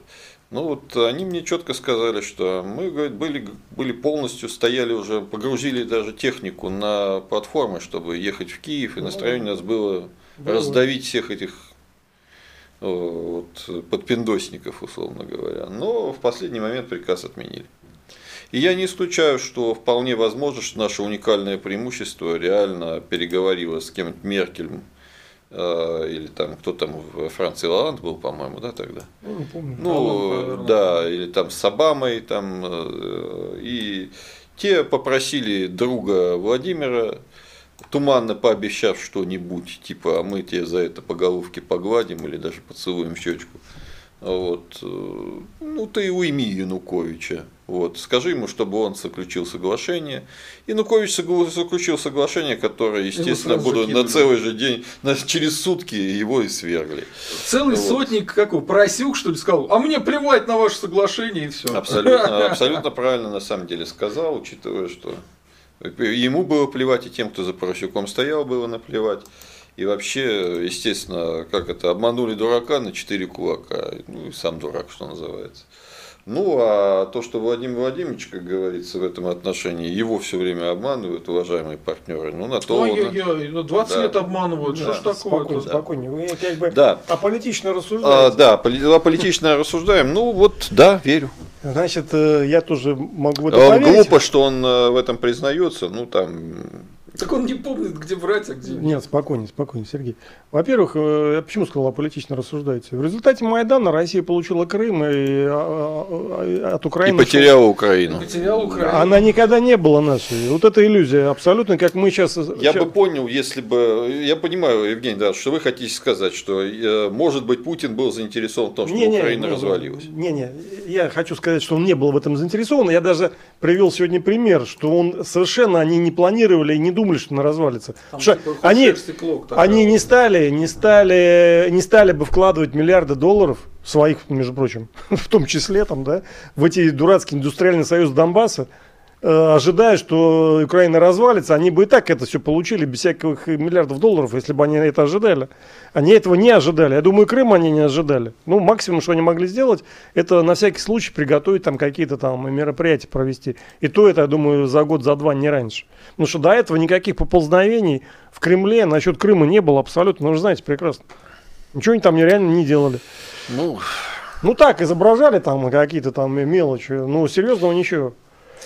Э, Значит, э, поэтому в тот момент он мог, конечно, исходить из совершенно других соображений. ну вот отсутствие такти- стратегии. Да. Стратегия у них была одна – встроиться тушкой Да. или чучелком в Запад. Да, а потом получилось совершенно другое, да?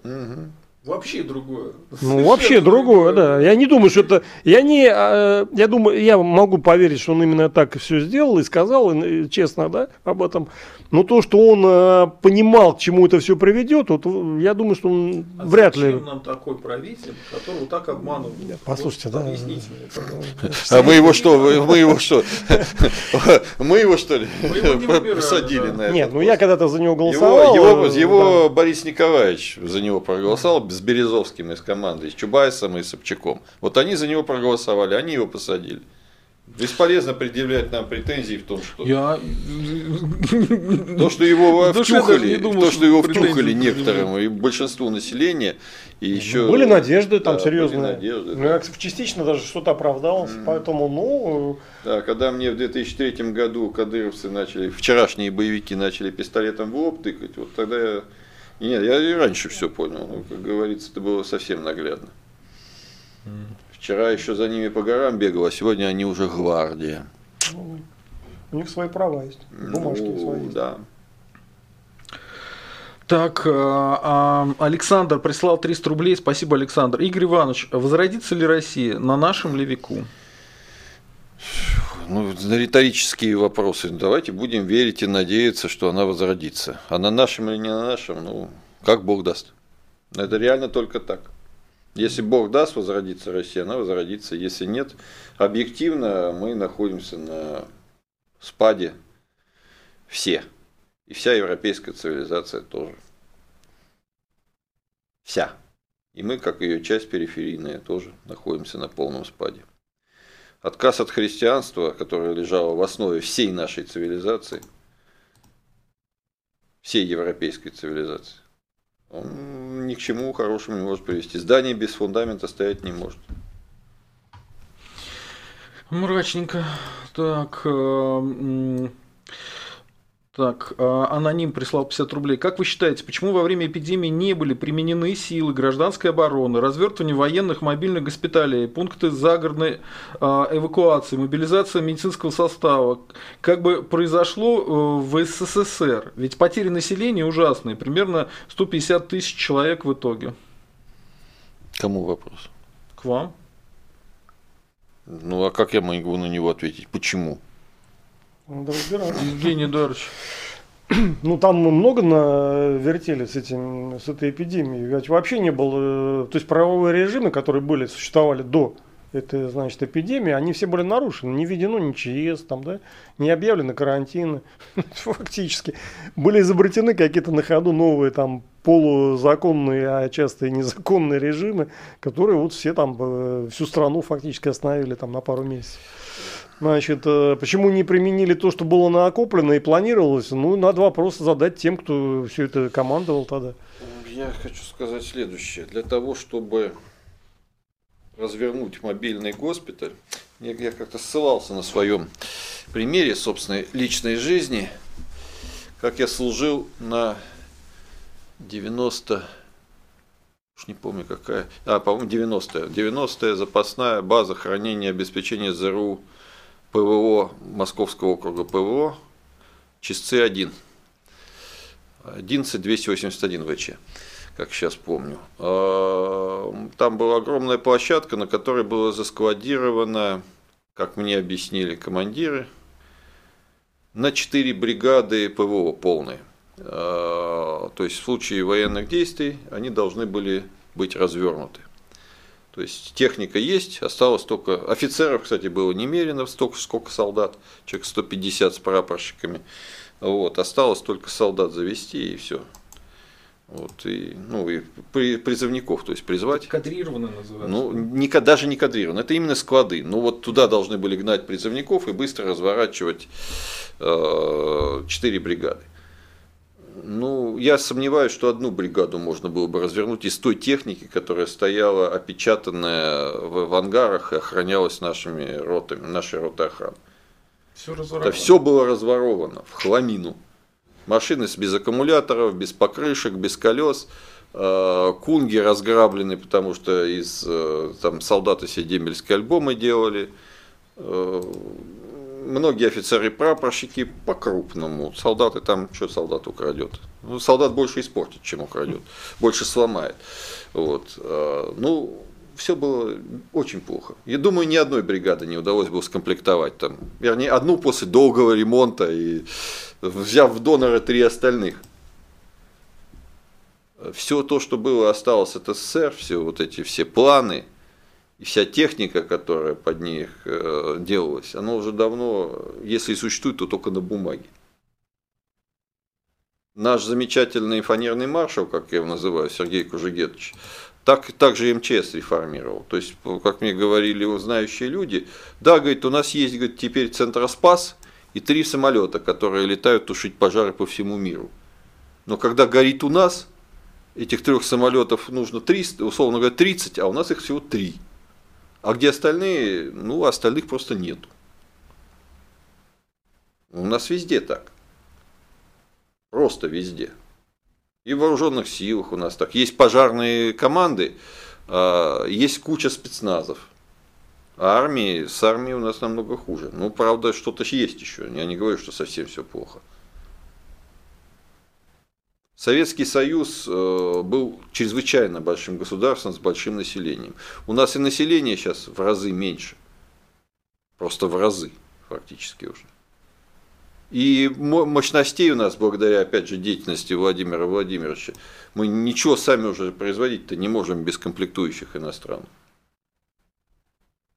Все, осталась одна труба. Вот газ, нефть, там, ну, чуть-чуть. То, что можно продать за рубеж, то еще как-то дышит, работает. Все, что для внутреннего потребления, все убито.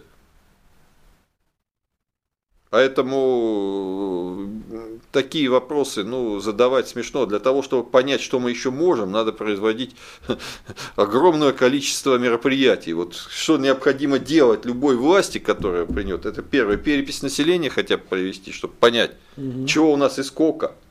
Вот то, что Путин сейчас делать, категорически не будет. А если будет, то переврет все, что -то, там такое доложат, что с потолка возьмут цифры, примерно как на выборах. 146% запишут. Не способны. Э, во-вторых, надо просто аудит провести везде, по всем линиям. Честный аудит. А для этого сначала нужно кадры честные посадить во главе всех ведомств. Людей, которые служат не своему карману и не своей карьере, а которые еще помнят о том, что есть государство такое. Россия называется.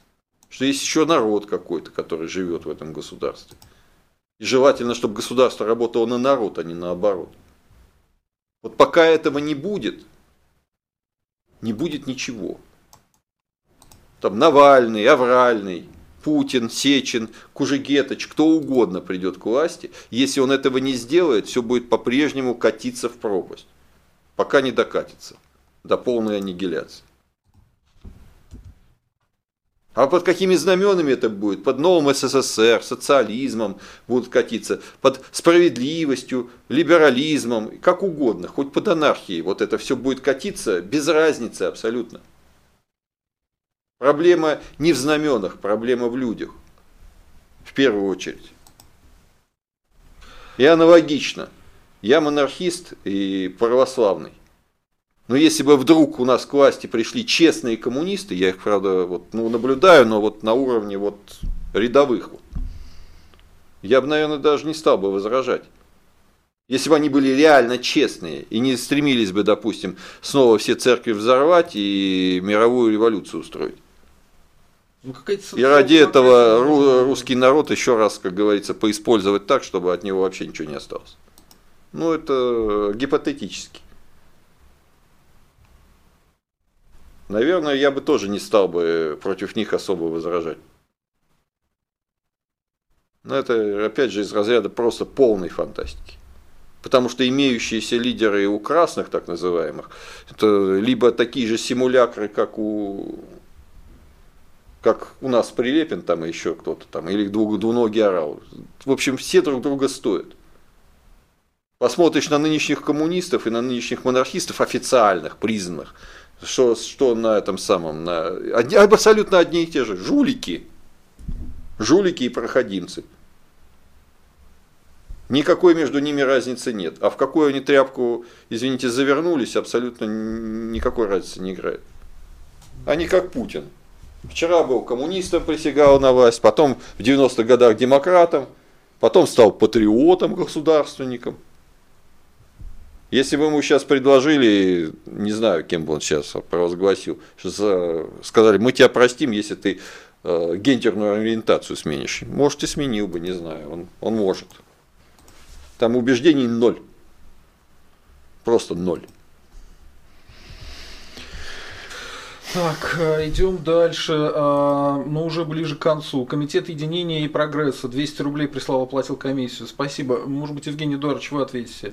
Не похож ли Навальный на фигуру, согласованную всеми ключевыми акторами? Дети в США и ФРГ, жена и Мария Певчих, аффилированы с Лондона, с могли быть до договоренности и гарантии, пока лечился в Берлине. От того и страх элит. Навального, может, уже короновали на российский трон за бугром.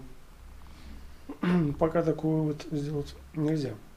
Посмотрим, что завтра будет, как пойдут события. Они могут пойти по этому сценарию, а могут не пойти. Пока однозначно, пока нельзя сказать как-то с какой-то степенью уверенности, что именно этот вариант принят. Да, возможно, но не факт. Игорь Иванович? Абсолютного консенсуса быть не может вообще.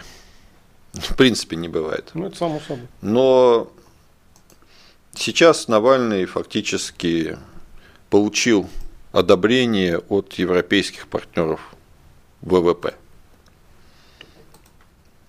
Получится у него с Байденом или нет, посмотрим. Угу. Пока он еще, насколько я знаю, с ним не встречался.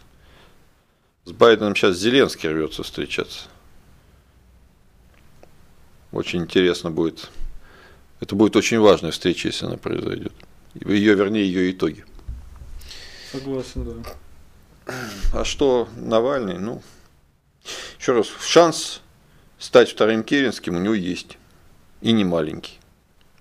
Весьма не маленький. Ну, а вот как сложится обстоятельства и станет ли он им, мы не знаем. В любом случае поймите, что когда игроки передвигают фишку по карточному столу, условно говоря, да, или на рулетка, когда я в рулетку ни разу не играл, но там вроде как какие-то фишки передвигают. Ну, там, ставят, там шарик да. прыгает. Ну там какие-то ставят, да. Ну там все равно что-то. Ну, там делают ставки да, и да, да. Это. Они очень мало думают о личной судьбе, о личных желаниях этой фишки. Ну, в общем, да. Ну, не от точно него. можно шариком в сектор попасть, я слышал. Те, кто руководят этим процессом, они понимают, куда закидывать. Ну, казино, казино не будет работать себе в убыток. Конечно. Да. Ну, поэтому что говорить. Да, поэтому. С казино, против казино лучше не играть. Лучше играть против других игроков. А все ли, все ли казино, как говорится? Ну, не, по, не, не сыграет эта фишка, выдвинут другую, рано или поздно. Подчеркиваю, не в нем, не в нем беда, не в том, что он плохой или хороший. Он мог бы быть даже совершенно замечательным. Он может даже и неплохой человек. Я его близко не знаю. Один раз пообщался. Мне показалось, что он пустой. Но, может быть, даже если он будет полный. Факт, что объективно он сыграет ту роль, которая враждебна России и нашему народу. И сыграет непременно. Так, а, Комитет единения и прогресса прислал 200 рублей, оплатил комиссию. Слышал мнение о разнице между диктатурой военного и спецслужбиста. В первом случае человек понимает, что он сапог, подтягивает к себе экспертов, страна развивается. Во втором человек себя считает самым умным и хитрым, отодвигает спецов от рычагов, страна деградирует. Надуманно или имеет место? По-моему, профессор Соловей что такое говорил. Может, профессор Соловей, конечно, такое и говорил, но я лично считаю, что все зависит от человека погоны, лампасы и принадлежность к какому-то ведомству еще ничего не значит на самом деле. Или их отсутствие. Набитый дурак может носить любые погоны и любые лампасы, и любой пиджак с галстуком. Умный человек, способный правильно оценивать окружающих его людей, встречается опять же везде и всюду. Грамотный военный, умный человек постарается подтянуть грамотных специалистов, равно как и спецслужбист. Грамотный штатский подтянет военных специалистов хороших.